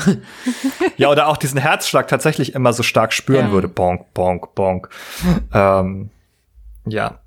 Wobei der ja als angenehm erlebt wird, wenn man den so tatsächlich Stimmt. achtsam spürt, sozusagen, ist das eher wohl etwas positiv Erlebtes, aber Es gibt übrigens Genau. eine Erkrankung, bei der man nicht automatisch atmet. Da muss man quasi wirklich lernen, dran zu denken, zu atmen und braucht nachts dann entsprechendes Gerät, das das für einen übernimmt, weil man sonst stirbt. Nochmal aus der Kiste der nicht Fun Facts, aber medizinischen Facts hier mal am Rande eingeworfen. Der medizinische Einschlag ist sehr stark heute. Ich Ja. würde noch einen letzten Fakt dem hinzufügen, nämlich die Schneeblindheit, die ein im Grunde, das ist, also das finde find ich auch schon wieder ein kleines bisschen lustig, auch wenn es das in Wahrheit nicht ist, aber es ist im Grunde ein Sonnenbrand im Auge, sozusagen auf der Hornhaut. Aber der kann sehr schwerwiegende Folgen haben. Also der entsteht dadurch, dass ja sehr viel Licht nochmal reflektiert wird durch eine Schneedecke. Und das kann dann zu Sonnenbrand führen, weil halt sozusagen man so viel Licht in die Augen bekommt. Äh, und das führt aber dann zu allen möglichen Problemen, natürlich zu Reizungen, Rötungen äh, und so weiter und tränenden Augen. Und das ist also auch wieder etwas, was nur mit unangenehmen Folgen verbunden ist und einem das Gefühl gibt, dass der menschliche Körper ein riesengroßer Fehler war. Äh, ja, auf jeden Fall, genau. Ja. Nicht auf die Schneedecken starren zu lange. Das führt zu Sonnenbrand im Auge. Bitte Sonnenbrillen Genau, aufsetzen. Sonnen seid euch nicht zu cool, um Sonnenbrillen zu tragen. Wenn ihr am Oh. Schnee seid. Ja, Oh, nicht zu cool.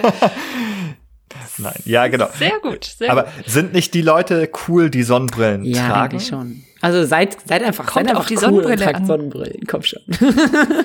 Ja, seid cool, kommt auf die coole Seite. Ähm, ja. Oder nicht, weil es tragen, nicht denken, weil alle Sonnenbrillen tragen beim Skiurlaub, dass man dann denkt, nee, das ist jetzt nicht mehr cool, das tun alle. Ja. Ich bin, ich bin äh, Skihipster und mach's ohne Sonnenbrille. Nein, nein. Ja, also es hat genau diesen Hintergrund hat es auch, äh, warum diese Sonnenbrillen getragen werden müssen. Und ja, mit den Folgen wäre es sehr unangenehm und da wäre der Skiurlaub auch vorbei. Lasst uns zu schöneren Themen kommen. Ja, zu, äh, zu Games. In Games ist das alles immer halb so wild. Und ja, die nächste Frage, die auf der Liste steht, wäre natürlich, wie setzen Games diese Sachen eigentlich um? Ich gebe die wieder gerne an euch. Ja, ich würde mal, ich würde mal anfangen mit einem, was einem fast irgendwie immer ins Gesicht springt. Das sind diese ganzen Statuseffekte. Also dieses, dieses Kälte, dieses, also meistens geht damit so eine Art Verlangsamung einher. Ich weiß zum Beispiel, bei Genshin ist es auch so, dass du dann Attack Speed und Movement Speed natürlich verringert hast. Aber auch, also es ist auch bei, bei allen anderen, auch zum Beispiel bei, bei Warcraft oder World of Warcraft ist es auch so, wenn, wenn du quasi einen Frostblitz oder so abbekommst und Kältestatus hast, bist du, bist du verlangsamt, so. Oder du kannst sogar irgendwie teilweise einfrieren, dann bist du komplett handlungsunfähig. Also, also Kälte ist auf jeden Fall so eine, so eine Vorstufe von Handlungsunfähigkeit in dem Sinne, dass man ja einfach verlangsamt ist oder in diese Richtung geht von, du hast jetzt nicht mehr die komplette Kontrolle über dich. Mhm. Ich habe zuerst an die Survival Games gedacht, eben sowas wie The Long Dark zum Beispiel oder Walheim, was ja auch schon genannt wurde, wo es eben darum geht, dass die eigene Körpertemperatur aufrecht erhalten werden muss, wo man sich mit Kleidung, mit warmem Essen und so weiter versucht davor zu schützen, aber wo man eben entweder wie in Walheim Damage nimmt oder wie in The Long Dark dann tatsächlich so ein erfroren Status bekommt, der dauerhaft Schaden macht und wenn quasi die ganze Leiste damit gefüllt ist, stirbt man auch. Also schlussendlich dasselbe Prinzip, wahrscheinlich rechnerisch, aber ein bisschen unterschiedlich dargestellt in den verschiedenen Spielen. Mhm, also in den Survival-Spielen ist es wirklich so ein Prozess des Erfrierens, so wie genau. das jetzt beschreibt bei Long Dark. Also man stirbt dann da dran. Das ist das Erfrieren, das hier umgesetzt wird. Es ist ein bisschen comichafter, könnte man sagen, vielleicht in den Rollenspielen, wo es eben also die Verlangsamung gibt und auch das Einfrieren. Das kenne ich auch von Pokémon. Mhm. Dann können die Pokémon nicht mehr angreifen, wenn die eingefroren sind. Und man stellt sich das, finde ich, immer auch so comichaft vor, wie die in so einem Eisblock ja. sind. Und ja, und wenn dann aber der Glurak seinen Flammenwurf macht, dann kann das Pokémon auch wieder auftauen. Mhm. so eben mal Schnips. Und dann ist das auch gar kein Problem für die. Ähm, für die ist nichts ein Problem für Pokémon. Also es gar, also, Fla also erfrieren, äh, in Flammen aufgehen und so weiter, alles kein Problem. Kleine Kratzer, die werden im Pokécenter wieder bepflastert und dann nichts, nichts passiert. Nein, aber ich habe das Gefühl, das ist wieder in zwei Genres ganz besonders präsent. In Rollenspielen und aber auch in Plattformern wieder oder in einigen Actionspielen. Zum Beispiel denke ich auch wieder an, an Metroid, da kann man auch mit so einer Eisrakete zum Beispiel oder Eisbeam auch Gegner einfrieren. Und dann hat man erstmal Ruhe von denen, dann können die einen nicht weiter angreifen. Mhm. Stimmt. Also auch, auch, ja, einmal einfrieren, aber ich glaube beim Metroid, da gab es, glaube ich, auch, also wo du gesagt hast, Plattformer, das mit diesem, diesem Rutschen, ähm, oder auch bei Pokémon, was ja gesagt hat, dass man quasi ein bisschen über diese Plattform äh, rutscht, was du vorhin schon erwähnt hattest, dass quasi so eine eigene Art von Puzzle ist, mehr oder weniger, wenn man, wenn man quasi nur gerade ausrutschen kann und dann so ein bisschen denken muss, okay, wie kann ich, wie kann ich geschickt rutschen, mhm. ähm, damit ich irgendwie an mein Ziel ankomme. Ja, das ist, ist das, was mir auch mhm. noch gerade eingefallen ist. Oder bei Super Mario oder so zum Beispiel auch, dass man einmal versucht, ja. von der Kante wegzuspringen und so. Ja, also das klassische Schieberätsel auf Eis, das haben wir in den Pokémon-Höhlen. Das ist quasi der, der Urvater ist das äh, Sokoban, äh, heißt das Spiel. Ja, okay. Ein japanisches Spiel, das heißt sozusagen übersetzt Lagerhausverwalter oder Lagerhaus irgendwie Verwaltung. Und das ist so quasi ein eigenes Spielprinzip geworden, sein eigenes Schieberätsel, also ein anderes Wort für Schieberätsel, Sokoban weil es im Urspiel darum ging, irgendwie Kisten in so einem Lagerhaus zum Beispiel zu Und ich kann den Bezug zu Eis herstellen, denn es war das erste Spiel, das ich gespielt habe, auf dem Schoß von meinem Vater mit einem Eisbecher vor uns beiden. Davon gibt es ein Foto. Ha. Wow. Du hast mit einem Eisbecher Sokoban gespielt. Ja, mit vier. Mhm. Ja, das muss dann ja im Artikel abgebildet werden. Oh je, oh je. Nein. Okay, vielleicht ja. Lassen wir deine Privatsphäre hier intakt. ähm, aber es ist auf jeden Fall eine schöne Geschichte. Und das ist bei Pokémon dann auch so. Da hat, hat dann bestimmte Regeln, wie man schieben darf, ne? dass man nicht Sachen schieben darf, die nebeneinander liegen, die darf man nicht gegeneinander schieben, dann geht's nicht weiter und so. Genau. Und bei Eis rutscht das dann quasi immer nur in eine Richtung bis zum Ende, bis ein Hindernis kommt. Hm. Ja, und die können dann sehr nervig sein, vielleicht. Äh, sind so ein bisschen eben so Try and Error oder Nachdenk, Logikrätsel. Ja. Genau. Ich finde aber interessant, dass wir haben jetzt gerade vorhin so ausführlich darüber, über den Horror gesprochen, der mit Schnee und Eis einhergehen kann. Und ich finde, außer in den Survival Games merkt man davon nicht viel. Also auch in den Plattformern und so ist das ja meistens nichts, was uns irgendwie gefährlich werden kann. Da ist es vielleicht eher lustig oder bisschen stressig, weil alles noch schneller geht, weil man irgendwo hinrutscht und sehr, sehr schnell reagieren muss und den richtigen Moment abpassen muss und solche Geschichten oder vielleicht auch mal irgendwelche komödiantischen Sachen passieren, wenn man irgendwo dagegen rauscht oder was auch immer. Aber so richtig extrem ist der Extremraum in vielen Spielen, finde ich gar nicht. Hm. Hm, es gibt so ein paar Horrorspiele oder ja, Grusel-Horrorspiele, die in Schnee und Eis ihr Setting haben. Da kann man noch mal äh, die Versoftung von John Carpenters Das Ding nennen. Das ist ja so ein Horrorklassiker auch, der mehrmals verfilmt ist und auch ein Spiel hat. Und das spielt auf so einer arktischen Station, glaube ich, oder irgendwie auch in Schnee und Eis auf jeden Fall. Und das spielt für das Setting auch, auch mhm. eine Rolle. Oh, und, oh, das haben wir, das haben wir vorhin alles vergessen, aber jetzt, wo wir darüber sprechen, kommt das. Silent Hill Shattered Memories. Dieser Teil ist äh, nur auf PS2 und Wii erschienen damals und der spielt auch die ganze Zeit in so einem Schneegebiet. Hm. Und auch Dead Space, über das wir schon gesprochen hatten, hat, glaube ich, im dritten Teil auch sehr viel äh, Schnee und Eis. Ja. Und ja. hat es da auch, also abgesehen von der grafischen Umsetzung, hat es, weißt du, ob das da auch äh, quasi eine Spielmechanik ist? Das weiß ich jetzt gar nicht so genau, ob das hm. da. Puh, also bei Shattered Memories kann ich mich so nicht mehr so dran erinnern, zumindest nicht irgendwie Teil des Horrors so stark. Bei Dead Space weiß ich nicht. Ich glaube, da gibt's schon so ein paar Rätsel, die mit irgendwie Frost zu tun haben, aber es ist nicht, ob, also obwohl es so das Setting ist, kann ich mich nicht dran erinnern, dass es so eine große Rolle für den Horror selbst gespielt hat. Mhm.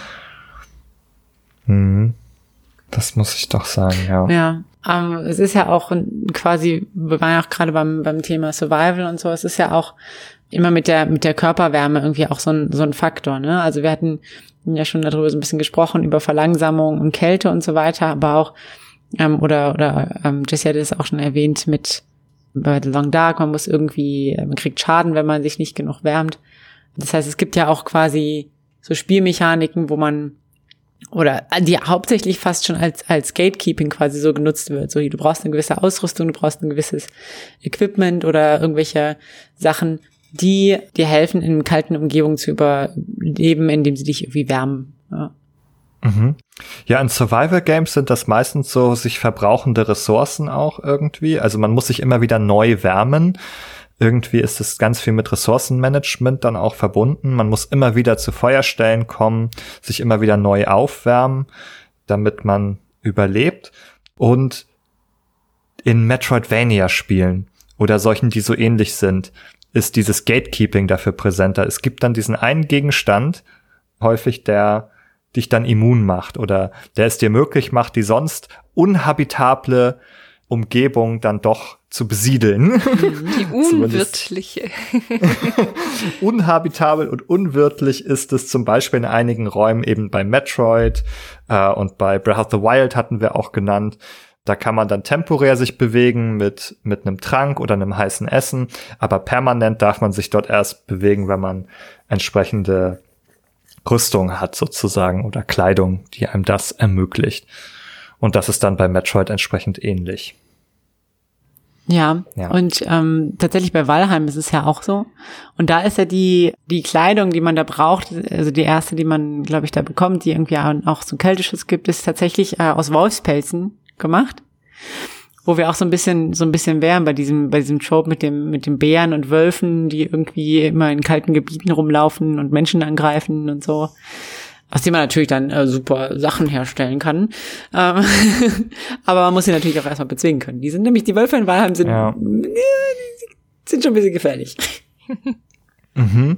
Ja, also das sind, glaube ich, tatsächlich immer so Tropes. In der Realität sagt man, glaube ich, äh, sind diese Tiere eher, meiden eher den Menschenkontakt in der Regel. Und nur wenn es da wirklich zu so Konfrontationen kommt, dann greifen die auch mal an. Aber eher sozusagen die Gefahr bei Wölfen sozusagen, das ist gar nicht so groß, wie man, also wie einem das Filme und, und Spiele so suggerieren wahrscheinlich. Also die Frequenz und die Angriffslust von Wölfen ist in der Realität nicht so hoch.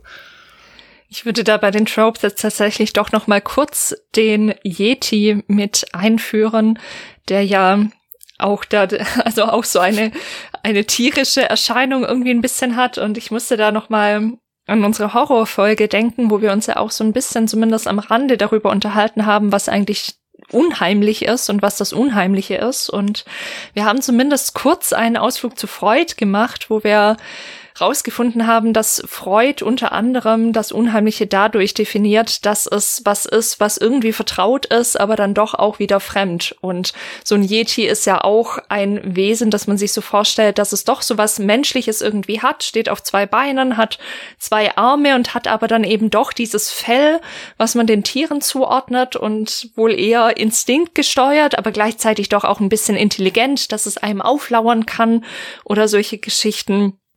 Wir können auch zum Beispiel in Skyrim können wir auch Yetis begegnen, da auf dem Weg zu dem Kloster der Graubärte. Das war auch sehr eindrücklich für mich. Und ja, also da ist auch wieder so ein kleines Horrorelement oder zumindest was, was bisschen gruseliges. Die sind größer, übermächtig, sind wir auch wieder beim Kontrollverlust. Also auch da kann man in ziemlich viele Richtungen assoziieren. Mhm. Also der fremde Vertraute. Genau. Äh, Im Yeti sozusagen, der vielleicht ein bisschen auch ein, ein Zerrbild dann des, des Selbst ist, des Menschen Exakt. ist einerseits und gleichzeitig ja einem nah ist und doch auch irgendwie fern ist. also ich kann auch wirklich empfehlen, diesen Aufsatz von Freud zu lesen. Den können wir auch in die Show Notes packen. Der ist öffentlich zugänglich. Der ist, finde ich, sehr sehr interessant zu lesen. Es sind, ich weiß nicht, 20, 30 Seiten irgendwie sowas, aber lohnt sich und ist gut zu lesen. Mhm. Ja. Ja, vielen Dank für den Hinweis. Äh, ich bin jetzt tatsächlich auch noch mal bei der Überlegung hängen geblieben, wie sich diese, diese Sachen, die wir als extrem bewertet haben, hier übersetzen. Also das Erfrieren finden wir in Survival-Spielen. Diese Effekte sozusagen von Verlangsamung und Einfrieren finden wir auch in vielen Spielen, eher als Gimmick. Nicht so realist als realistischer Horror, der es dann wäre vielleicht. Außer bei solchen Sachen wie äh, The Long Dark vielleicht, die da auch irgendwie alle möglichen Sachen simulieren und berücksichtigen. Dann auch äh, diese Eisdecken, die sind eher so ein lustiges Schieberätsel, nichts, wo man wirklich sich ein blaues Auge und eine Beule holt, weil man darauf ausrutscht, sondern eher etwas, was so ein, ja, einem so eine kleine Rätselaufgabe vielleicht stellt. In dem Sinne auch gar nicht so ernsthaft und auch, dass man da einbricht, kann manchmal passieren, aber es ist auch nicht mit diesem starken Horror dann verbunden. Da muss man sich vielleicht so aus dem Wasser wieder schnell an, an Land retten oder so. Aber in der Regel stirbt man da keine grausamen Tode. Mhm. Ja, also außer in Survival Games übersetzt sich übersetzt sich der wahre Horror dieses dieser Umgebung gar nicht so deutlich, habe ich das ja. Gefühl. Es gibt also auch was ich jetzt bis jetzt noch fast gar nicht erlebt habe, sind zum Beispiel Lawinen. Also es gibt bestimmt Spiele, die Lawinen irgendwie umsetzen, aber habe ich jetzt, glaube ich, bis jetzt noch nicht irgendwo gesehen. Ja, fällt mir auch nichts ein. Lawinen verschüttet werden scheint mir auch kein Thema zu sein, das irgendwie stark aufgegriffen ist. Wobei es gibt immer mal wieder so so so Schneebälle oder so bei so bei so wo man bei so Jump and Run spielen oder so dann gibt's immer mal kommen so Schneebälle irgendwie, die man irgendwie ausweichen muss. Das kenne ich noch. Mhm. Das ist übrigens noch mal interessanter Hinweis. The Last of Us 2 hat in seinem, sag ich mal, Tutorial oder seinem äh, Einstieg ins Spiel auch so eine winterliche Landschaft was erstmal ein Setting ist, aber es simuliert dann auch äh, so Schneeballschlachten. Man kann am Anfang Schneeballschlachten machen. Und das ist schon ein Combat-Tutorial für die späteren Mechaniken mit Deckung und Zielen. Und das ist hier sehr witzig eingebaut, dass das dann als Schneeballschlacht im, als Tutorial im Spiel ist. Finde ich eine sehr, sehr witzige Idee auf jeden Fall. Ganz charmant. Das ist cool. Das schließt auch so ein bisschen dran an. Ich habe auch noch so ein bisschen überlegt, wir haben ja stellen uns ja immer die Frage, wie das ästhetisch, narrativ und ludisch genutzt wird. Und da ja tatsächlich auch die Frage ist, wo, wo sehen wir das Narrativ und was kann man denn da überhaupt machen? Was mir da noch eingefallen ist, ist die, die Einsamkeit. Also, die wir zum Beispiel natürlich auch in The Long Dark ganz spezifisch haben, sowohl natürlich auch im Überlebensmodus der nicht direkt an eine Story geknüpft ist, als auch in dem Story-Modus, wo wir ja in den meisten der Teile den Mackenzie spielen, der gerade ja seine Ehe, seine Ex-Frau im allerersten Teil, in der allerersten Cutscene nach langer Zeit wieder trifft, beziehungsweise die bei ihm auftaucht. Er ist Pilot und sie bittet ihn, sie wohin zu fliegen, weil sie was Wichtiges im Gepäck hat, was sie dort abliefern muss. Es bleibt sehr ominös, was das wohl ist in diesem Koffer.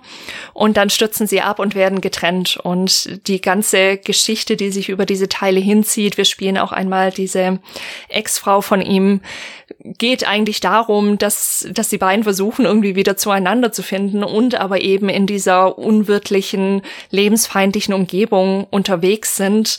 Es gibt immer mal wieder so die ein oder andere Person, die man trifft, ganz selten auch, oder mit der man auf irgendeine Form Kontakt hat. Und ich habe das immer so erlebt, dass das sehr, sehr wohltuend war, wenn dann in der Story, wenn man eine ganze Weile unterwegs war, man wieder irgendeine Möglichkeit hatte, doch mal wieder mitzukriegen, ich bin nicht ganz alleine hier.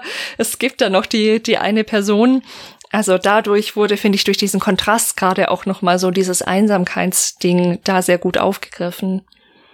Ja, ich finde auch generell, was, was auch noch, wir hatten das jetzt schon mal so ein bisschen angesprochen, wenn auch mit der, ähm, mit diesem äh, Jahreszyklus fast schon, von wegen so, ja, das ist wir sind ja mit Schnee und, und Eis irgendwie auch so ein bisschen vertraut. Ich meine, na klar, Klimawandel macht jetzt irgendwie so, wir sind, leben auch gerade nicht in so einem schneereichen Gebiet, sage ich jetzt mal. Deutschland hat zwar früher immer mal wieder Schnee gehabt oder es fällt auch immer mal wieder Schnee, aber ähm, es ist etwas, mit dem wir grundsätzlich auch vertraut sind. Also es ist nichts, was uns vollkommen fremd ist, äh, Schnee, Schnee und Eis, sondern es gehört für uns irgendwie auch zu unserer Lebenswirklichkeit, eben auch zu dem, den Jahreszeiten vielleicht so ein bisschen dazu. Wir wünschen uns ja sogar, auch für seine ästhetische Wirkung Schnee an Weihnachten und, und, und assoziieren Winter und, und, und die Weihnachtszeit und alles, was da so drumherum ist, ja gerne auch mit Schnee und haben das Gefühl, es gibt auch so eine gewisse Gemütlichkeit, ne? Also so, und eben aber auch Ästhetik. Also es, es sieht einfach schön aus.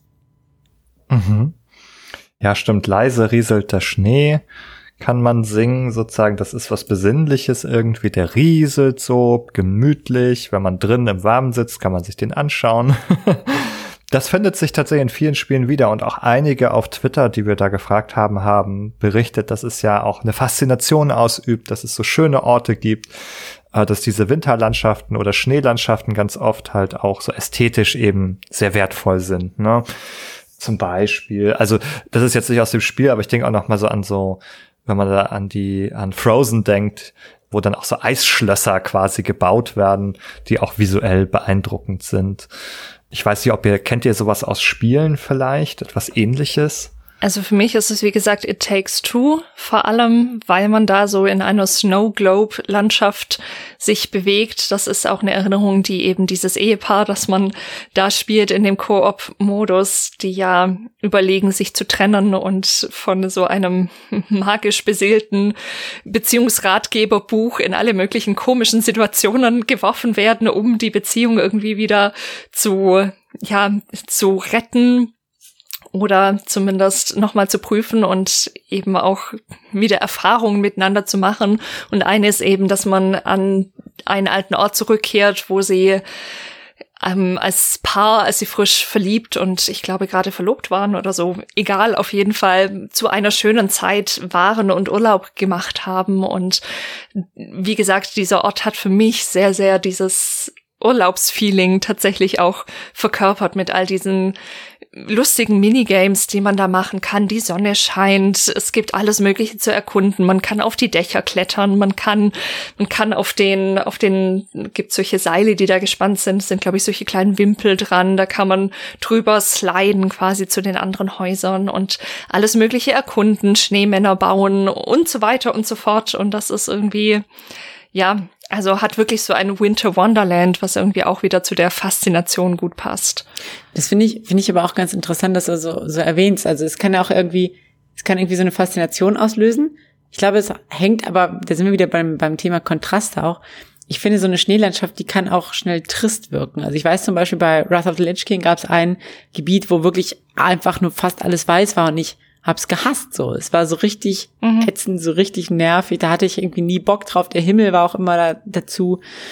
Es, ich glaube, damit man Schnee und, und, und Eis irgendwie ästhetisch gut wahrnimmt, braucht es eben den Kontrast mit was weiß ich, sei es jetzt irgendwie Tieren, Menschen, Gebäuden, Wetter, irgend, irgendwas braucht es da.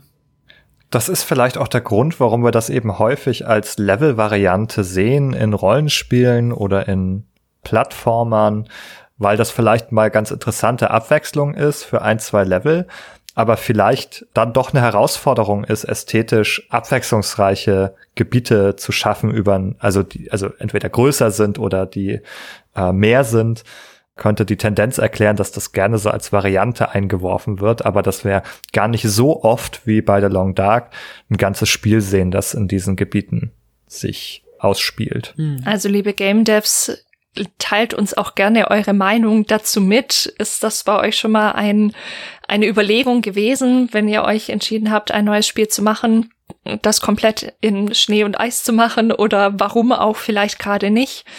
Das hören wir natürlich jederzeit gerne von euch, sei es auf Twitter oder bei uns auf dem Discord oder auf den ganzen anderen Wegen, wie ihr uns kontaktieren könnt.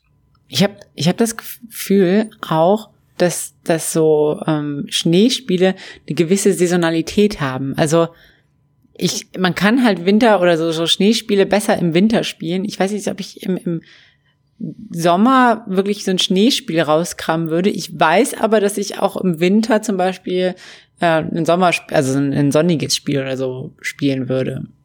Ich habe hab, hab gerade so, mhm. so, ich weiß gerade nicht, ob das nur so ein, so ein persönliches Ding ist, aber ich könnte mir auch vorstellen, dass das dass es noch so eine Saisonalität hat und dadurch einfach auch vielleicht schwierig ist zu vermarkten, wenn, wenn es quasi nur zu gewissen Zeiten mhm. gerne gespielt wird.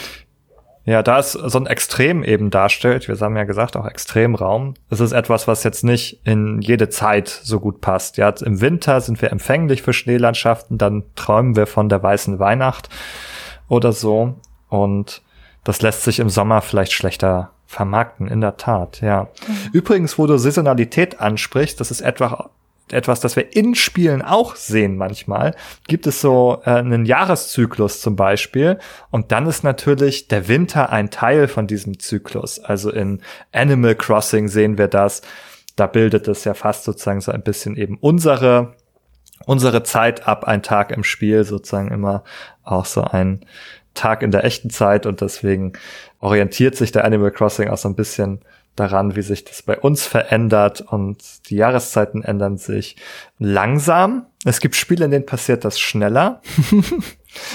äh, Animal Crossing kann man ja nicht vorantreiben. Das läuft ja wirklich sozusagen in echter Zeit irgendwie mit. Du kannst nicht sagen, starte den nächsten Tag, sondern musst du wirklich auf den nächsten Tag warten, wenn neue Sachen passieren sollen. Und da gibt's aber auch ähm, äh, Stardew Valley zum Beispiel.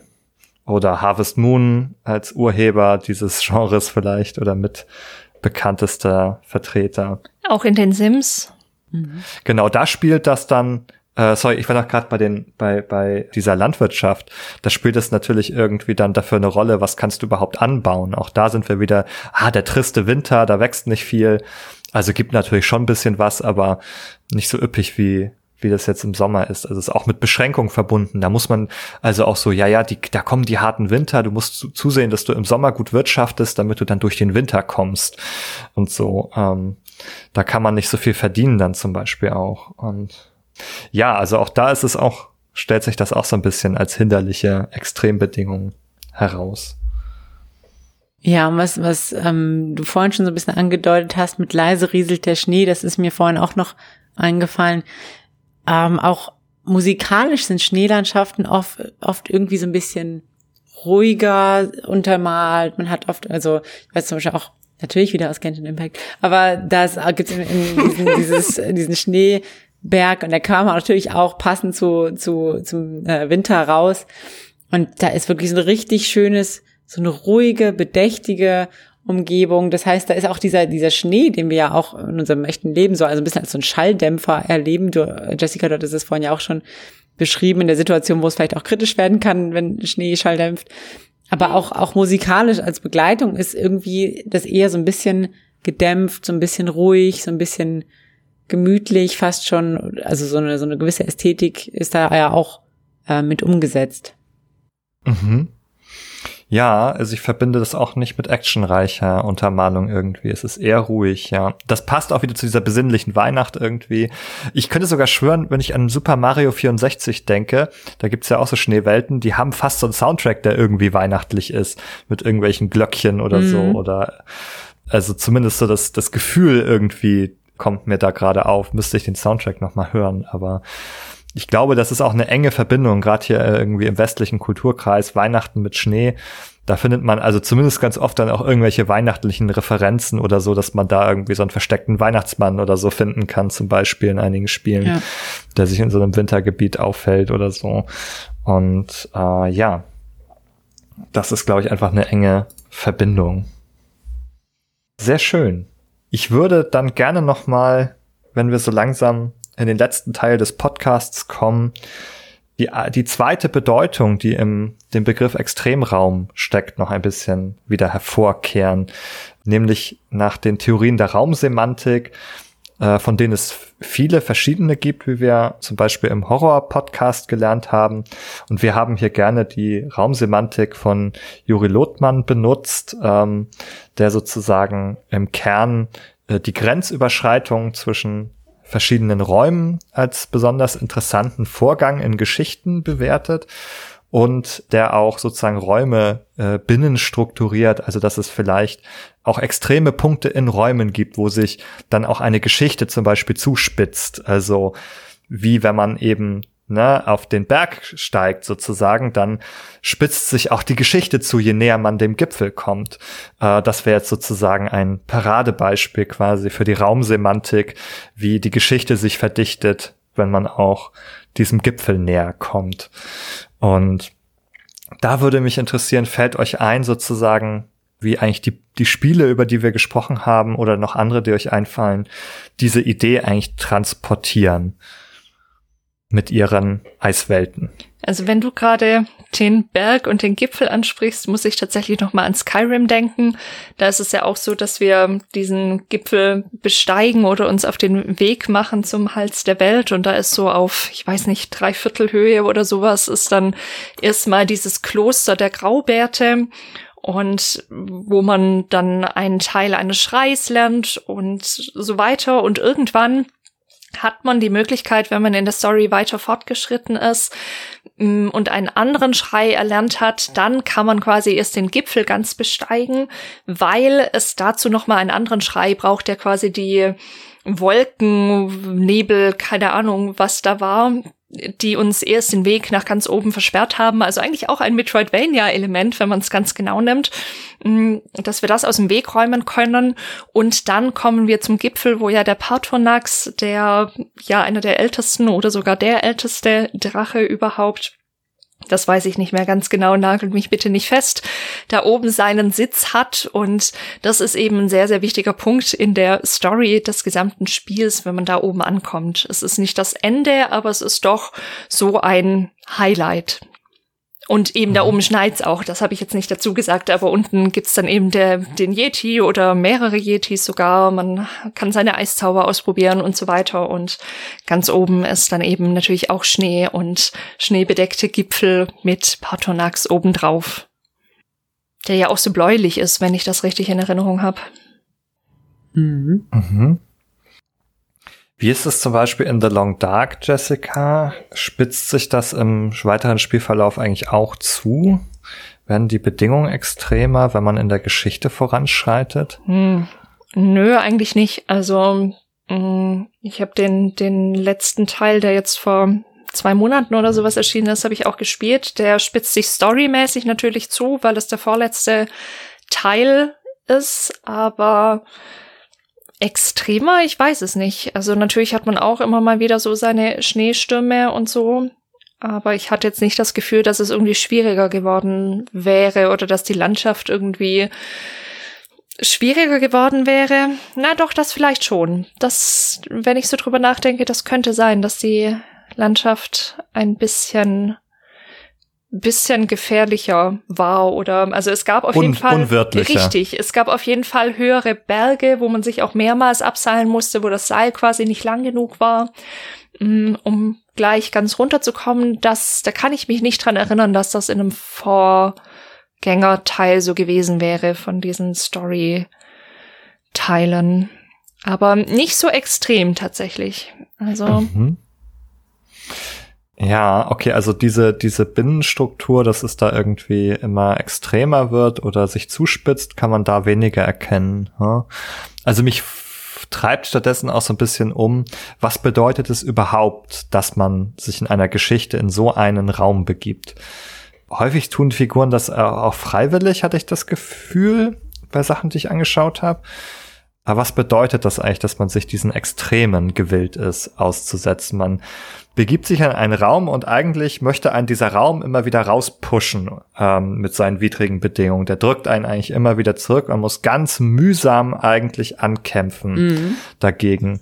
Es ist ja, was mir gerade so ein bisschen bisschen in den Kopf kam, ist ja, dass ähm, man geht ja fast nie ohne Grund dahin. So, ne? Man hat ja immer irgendwie eine, eine Quest, einen Auftrag. Es gibt da irgendwas Besonderes, was man haben muss. Und, und da kickt natürlich so ein bisschen die kognitive Dissonanz. Das heißt, diese ganzen Widrigkeiten, die machen es bestimmt wert für die Belohnung, die man dann am Ende bekommt und oder es gibt bestimmte Dinge, die man nur da in diesem Extremraum eben finden kann sei es jetzt gewisse Materialien oder oder ähm, Gegner oder man muss eben für seine Quest dahin oder wie Jesse gesagt hat mit den ganzen Schreien, die man da lernt. Ähm, ja, es gibt gibt quasi es ist durch diesen dieser Extremraum gebärt quasi auch spezielle Güter. Und ich glaube, die machen es ja so ein bisschen, ein bisschen interessant, dass man quasi so eine Expedition macht. Es ist ja wirklich auch nicht oder fast nie so das erste, was man macht, sondern es ist so, wir brauchen jetzt was ganz Besonderes, deswegen musst du jetzt in diesen ganz besonderen Raum gehen und da was holen. So, so, so habe ich das, so ist der Eindruck, den ich so ein bisschen habe. Ja, ich habe auch so das Gefühl, das geht so Richtung also kommen ja nachher auch noch zur Symbolik, aber man kann es, könnte es vielleicht ja auch so deuten, dass es um eine Weiterentwicklung geht. Also ganz platt auf der Ebene von Skyrim, ich krieg da oben irgendwie einen Schrei, den ich brauche, oder meine Story geht irgendwie weiter. Aber wenn man es jetzt nochmal auf die Realität überträgt, wenn da Leute irgendwie in Himalaya wollen oder sonst wohin, wo es irgendwie super hoch und super gefährlich und anstrengend und schwierig ist, da sagen Menschen ja, das machen sie irgendwie auch so ein bisschen, um, keine Ahnung, zu sich selbst zu finden oder rauszufinden, was können sie eigentlich erreichen. Was, mhm. also um sich in so eine Extremsituation zu begeben, um näher zu sich selber zu kommen oder ja, die eigenen Grenzen auszutesten, mhm. vielleicht auch. Ja. Man sucht die Grenzerfahrung, weil man auch die eigenen Grenzen äh, so vielleicht austarieren will oder sich beweisen will vielleicht, ja. ähm, dass sie größer sind und weiterreichen. Mhm. Ja. Und also ich finde, wenn man das auch als Entwicklung betrachtet, sich in solche Räume zu begeben, dann ist es, finde ich, wirklich diese ganz, also so eine mühsame Entwicklung, wo man so hart arbeiten muss. Also nicht so ein, ne, wir könnten, wenn wir an andere Spiele auch denken, wo man einen Flow haben, wo man so richtig so durchgleitet und man springt von, von Bereich zu Bereich und es geht immer weiter und das ist so eine äh, Entwicklung, die quasi ein bisschen flutscht auch, ähm, die so gut vonstatten geht. Und ich habe das Gefühl, gerade bei diesen Sachen, Survival allgemein, aber gerade irgendwie Survival in der Eiswüste, ist irgendwie so geprägt von so, ja, Ankämpfen gegen Windmühlen so ein bisschen. Der Schneesturm wirft einen zurück, man weiß gar nicht, wo geht man eigentlich hin, man verläuft sich äh, in, in solchen Survival-Spielen und der Fortschritt ist langsam und mühsam erkämpft. Ja, das stimmt. Flutschen tut's vielleicht höchstens in Rayman oder so. Mm, ja, das bei Plattformern kann es dann manchmal auch dazu führen, dass man da so slidet und äh, dass man dann doch auch einen Flow entwickelt. Bei Rayman ist es auf jeden Fall der Fall. Die Level haben alle richtig guten Flow. Das stimmt. Ein großes, großer Erfolg des Spiels, aber das ist, glaube ich, unabhängig vom Eis. Ja. Ähm, auch wenn es mal vorkommt. Ja. Ich habe noch ein Spiel, was ich in der Hinsicht interessant finde. Ich habe es in Vorbereitung auf diese Folge mir gekauft und gespielt auf der Switch. Es heißt The Red Lantern. Das gibt es inzwischen, glaube ich, auch äh, auf dem PC aber auch den anderen Konsolen glaube ich nicht. Und das ist ein Spiel, wo man so Schlittenhunde hat und eigentlich ja auch durch so eine Schneewüste, Schneelandschaft äh, sich mit dem Schlitten bewegt. Und im Grunde eigentlich erstmal eine, eine Hütte finden möchte, die Red Lantern sozusagen, wo man Unterschlupf finden möchte oder wo man hin eingeladen wurde. Jedenfalls ist man halt so eine junge Frau, die sich auch in diese, also auch so ein bisschen ja, weiß ich nicht, vielleicht auch selbst finden möchte. Es ist so ein bisschen diffus gehalten durchaus, aber so, ich gehe jetzt irgendwie dahin und mach das mit den Schlittenhunden und krempel mein Leben irgendwie nochmal um und erlebe irgendwie eine neue Art von Freiheit und begebe mich in diese Wildnis auch, so ein bisschen wie in dem, in dem Film Into the Wild, äh, wo es auch darum geht, so ich, ich suche nochmal auch ein anderes Ziel im Leben und vielleicht auch einen anderen Lebensstil irgendwie. Und diese Figur entscheidet sich und man, es ist ein ganz interessanter Genre-Mix. Es ist ein Roguelike, also man stirbt immer mal wieder, also nach Survival-Prinzipien und muss dann von vorne beginnen. Aber gleichzeitig ist es auch so ein bisschen so ein, Walking Simulator, denn die, die Frau, die redet die ganze Zeit mit den Hunden, führt so Selbstgespräche mit den Hunden, die man da hat. Die Hunde sind übrigens ganz toll. Die kann man sich am Anfang selber aussuchen. Es gibt acht Stück und vier kann man sich aussuchen noch.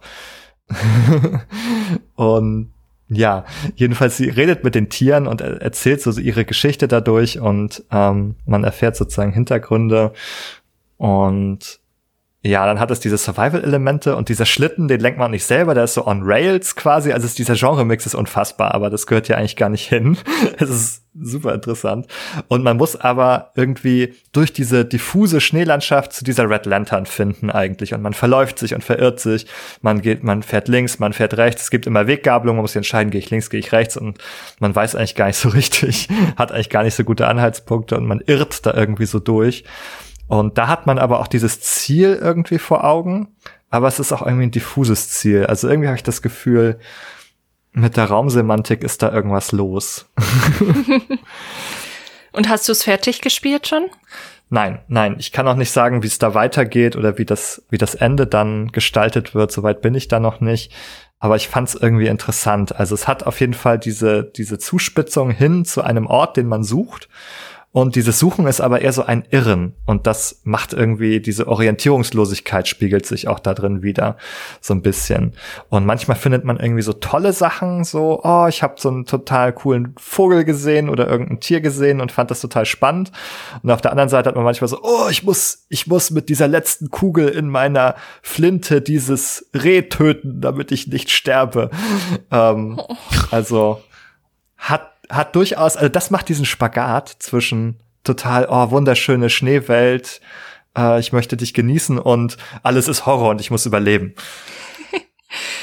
Bevor wir dieses Thema jetzt auf Eis legen, habe ich, habe ich, ist mir jetzt gerade doch auch noch ein Spiel eingefallen, das finde ich doch noch zumindest kurz erwähnt werden sollte, nämlich Never Alone, das noch einen schwer auszusprechenden Namen hinten dran hat, an dem ich mich jetzt nicht versuche.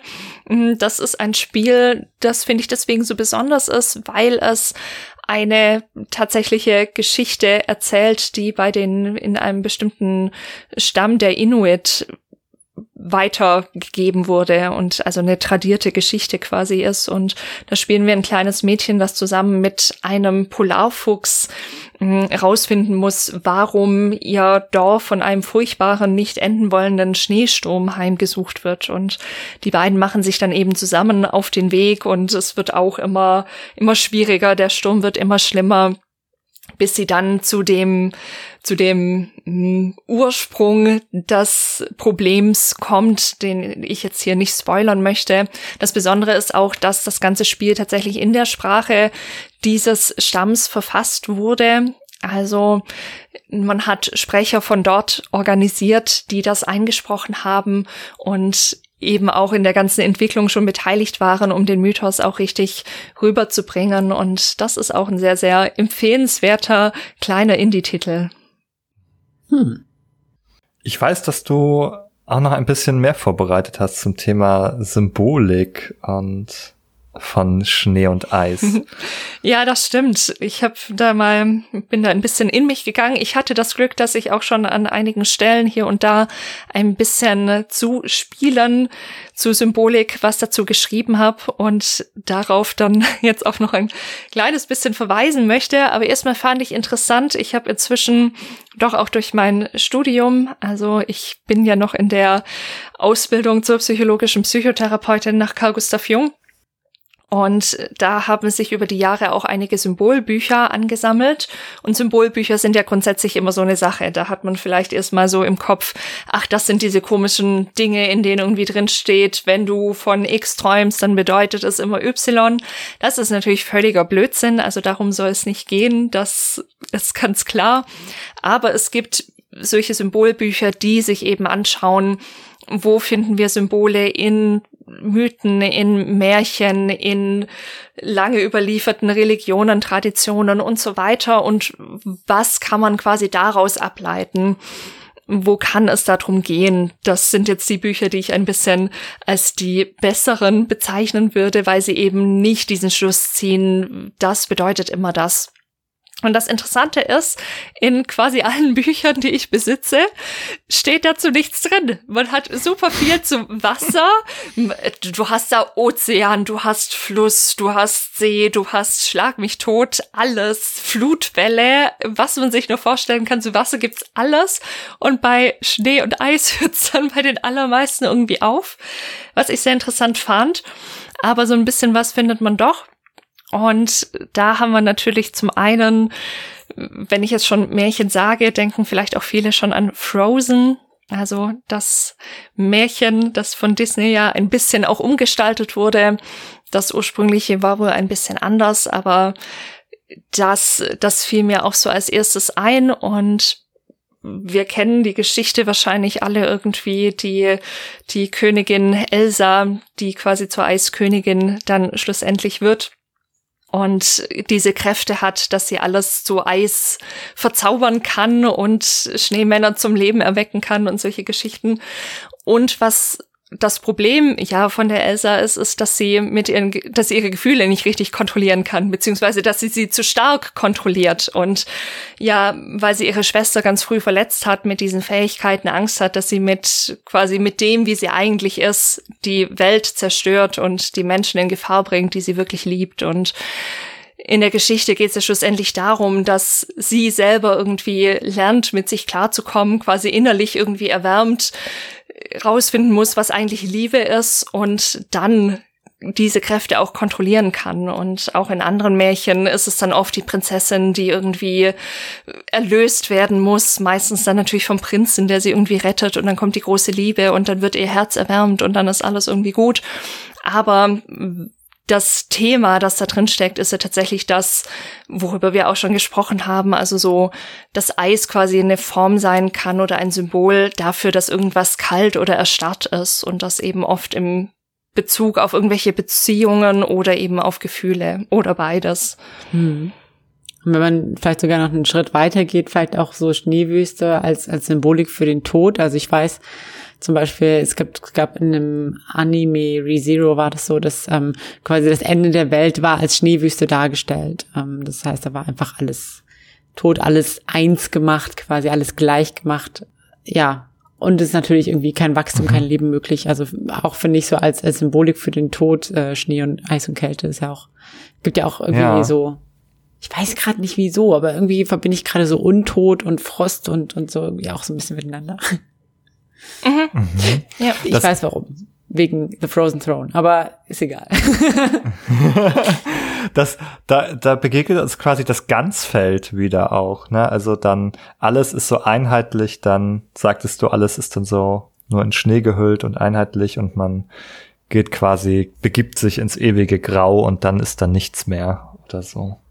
Ja, und der Schnee ja. hat ja auch beides. Also Jung sagte auch, dass Symbole eigentlich immer so polar sind, dass sie quasi so Gegensätze irgendwie auch vereinen. Und Schnee hat ja quasi auch das Wasser in sich, das im richtigen Kontext auch Leben natürlich spenden kann in der Wüste und so weiter, aber eben in der Form, wie es da ist, meistens eben wirklich auch gefährlich ist und mh, mm, ich musste noch mal an Ori the Blind Forest denken. Da habe ich mal für Spielkritik vor langer Zeit einen Artikel geschrieben, wo ich mich daran gewagt habe. Und das ist schon auch ein ziemlicher Hot Take, quasi die gesamte Spielwelt als Innenleben von der Eule Kuro, also dem dem dem Gegner, dem Boss quasi im Spiel zu deuten und wenn man das tut, ich werde das jetzt hier nicht durchdeklinieren, sonst sitzen wir hier eine Weile, aber der Grundtenor quasi war der, also die Eule Kuro, die ist ja unser Gegner, wir spielen ja Ori, dieses kleine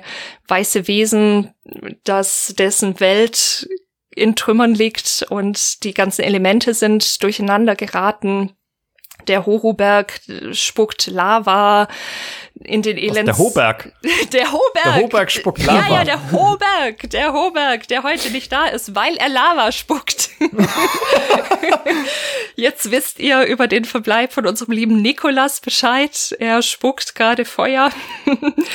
Nein, Spaß beiseite. Auf jeden Fall im Spiel sind die Elemente durcheinander geraten und unsere Aufgabe ist eben, wie in so vielen Spielen, eben die Welt zu retten und da, indem wir diese Elemente wieder ins Gleichgewicht bringen und wir finden raus, dass die Eule Kuro unser Gegner ist, weil ihre Küken verstorben sind durch einen hellen Lichtblitz, der kam, weil Ori, das Wesen, das wir spielen, von seinem Vaterbaum getrennt wurde. Und die Eule ist quasi wütend und in großer Trauer um ihre Küken was sich eben erst gegen Ende des Spiels auflöst. Und was ich gemacht habe in diesem Artikel ist, ich habe mir angeschaut, was hat das mit diesen Elementen auf sich? Und auch da haben wir ja in den Elendsruinen die sind mit so einem Eispanzer überzogen. Und man sieht auch, es gibt ja auch dieses Wesen Gumo, das uns begegnet. Und da findet man seine Artgenossen, die quasi alle erfroren sind, die eigentlich in diesen Elendsruinen leben. Und auch die Elendsruinen müssen quasi von diesem Eis befreit werden. Und wenn man das überträgt oder in dieser Deutung bleibt, in diesem Hot Take, dass, dass es eigentlich um das ganze Spiel, um die Innenwelt von, von Kuro der Eule geht, kann man sagen, es geht irgendwie darum, auch dieses Eingefrorensein und diese, diese Vereisung, die Kuro in sich hat, die nämlich auch tatsächlich so hellblau glühende Augen hat, was auch wieder zu dem Eis irgendwie passen könnte. Mm, dass das quasi gelöst werden muss, dass dieser Eispanzer schmelzen muss, wenn man es psychotherapeutisch deutet, dass man vielleicht die Trauer zulässt, also dass die Tränen fließen dürfen. Ihr seht, ich lehne mich sehr weit aus dem Fenster, das ist mir auch sehr bewusst. Ich will auch nicht sagen, dass das ursprünglich so gedacht war und deswegen so entwickelt wurde, aber man kann das auch mit den anderen Elementen quasi durchdeklinieren und es funktioniert, finde ich, sehr gut. Mm, vor allem, weil wir drei Elemente herstellen müssen und drei Küken sind gestorben und Achtung, das vierte Element müssen wir nicht herstellen, weil das vierte Küken noch lebt im Ei. Das ist der schlussendliche Take. Das fand ich sehr interessant. Sicher ein Zufall, aber das ist so in Kurzfassung mein Take zu Ori. Ich verlinke den Artikel natürlich noch in den Show Notes. Hm, ja, auf jeden Fall sehr, sehr spannend. Und oh, oh, und eins noch. Ja. Oder zwei Dinge. Hm, wir hatten es vorhin schon so ein bisschen angesprochen, als wir es davon hatten, dass, dass Games in diesen Eiswelten oft auch so, so besinnliche Musik haben. Also man kann Schnee und Eis natürlich auch mit Stille und mit Einkehr irgendwie assoziieren, aber auch so mit Verbergen und Überdecken. Also so eine Schneeschicht, die vielleicht auch das Unschöne irgendwie überdeckt und rein weiß, blütenweiß wie die Weste zurücklässt. Auch in die Richtung kann man assoziieren kann man was mhm. finden.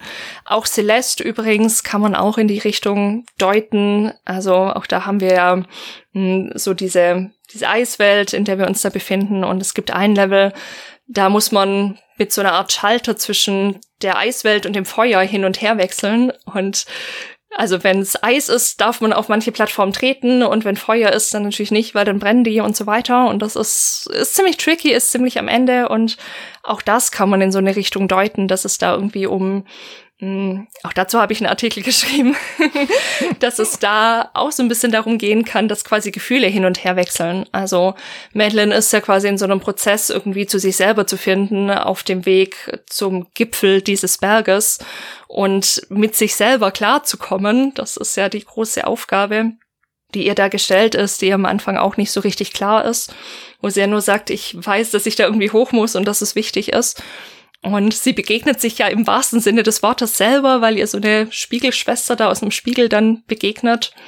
Und man, wenn man das als psychotherapeutischen Prozess begreift, dann kann man tatsächlich, funktioniert das ganz gut zu sagen, es gibt so, es kann so eine Zeit geben, auch in so einem therapeutischen Prozess, wo die Gefühle so ein bisschen entgleisen und sehr stark oszillieren, wie man sagen würde, und so hin und her switchen. Und da muss man irgendwie durch, bis man dann hoffentlich gestärkt dann am Gipfel ankommt und ja, mit, mit sich selber irgendwie Frieden finden kann, was Madeline ja zum Glück auch gelingt. Auch den Artikel werde ich natürlich in die Show Notes packen.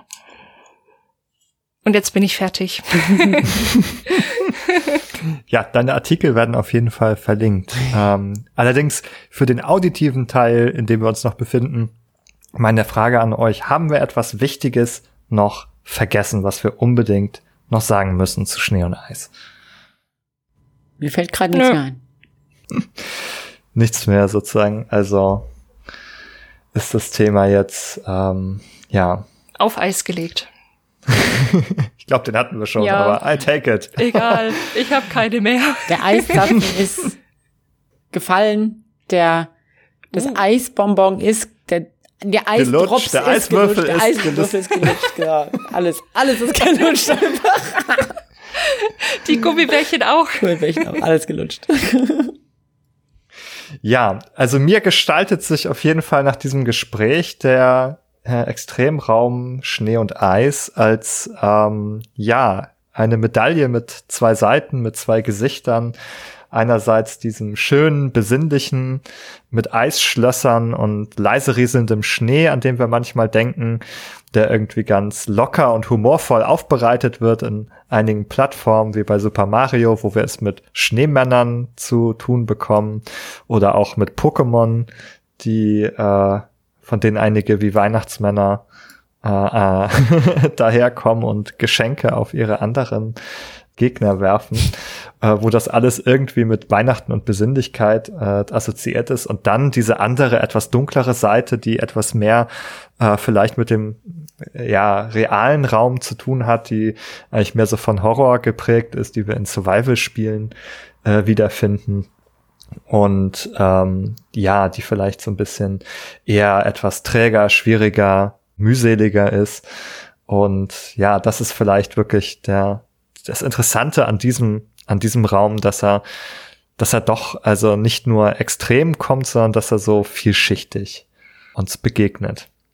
Ja, da uns ja aber bekanntermaßen die Punts äh, auf Schnee und Eis ausgehen, bleibt mir an dieser Stelle nur zu sagen, wenn ihr davon mehr sucht, mehr schlechte Wortwitze zu diesem Thema hören wollt, dann müsst ihr euch Batman Forever ansehen. Ich glaube, das ist der Teil, der von äh, Joel äh, Schumacher gemacht wurde und mit Mr. Freeze äh, uns, also Arnold Schwarzenegger als Mr. Freeze, uns beglückt und dort werdet ihr mit einem ganz großen Haufen schlechter Wortwitze aus dem Munde Arnold Schwarzeneggers begrüßt.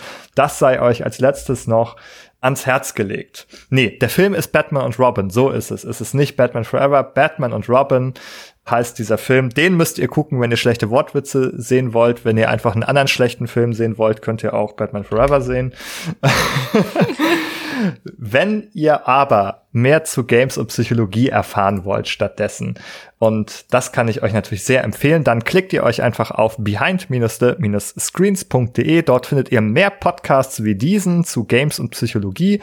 Und ihr findet uns auch auf Spotify, ihr findet uns auf iTunes. Wir freuen uns auf beiden Plattformen über positive Bewertungen. Ja, sie sind auch auf äh, Spotify mittlerweile möglich. Dort könnt ihr auch sagen, dass äh, nicht nur, dass ihr uns folgen wollt, um neue Folgen zu hören, sondern auch, dass ihr den Podcast gut findet und ihm eine positive Bewertung gebt. Auf allen Plattformen hilft uns das, dort sichtbar zu werden. Und wenn ihr uns noch anders unterstützen wollt, dann geht das natürlich auch. Das geht auch finanziell auf Steady. Wenn ihr dort auf Behind the Screens klickt, könnt ihr ein kleines Abo dalassen und uns mit verschiedenen Päckchen unterstützen. Das ist ja auch äh, etwas Winterliches quasi, weil das ja weihnachtlich ist, wenn man Leuten kleine Päckchen schenkt. Aber irgendwie war das jetzt doch an den Haaren herbeigeholt, das nochmal noch mal zu Weihnachten zurückzubeziehen. Das, meine lieben Freundinnen und Freunde da draußen, ist das Zeichen, dass die Folge ihr Ende finden sollte. Vielen Dank, dass ihr uns bis hierhin zugehört habt. Bis zum nächsten Mal. Macht's gut. Ciao.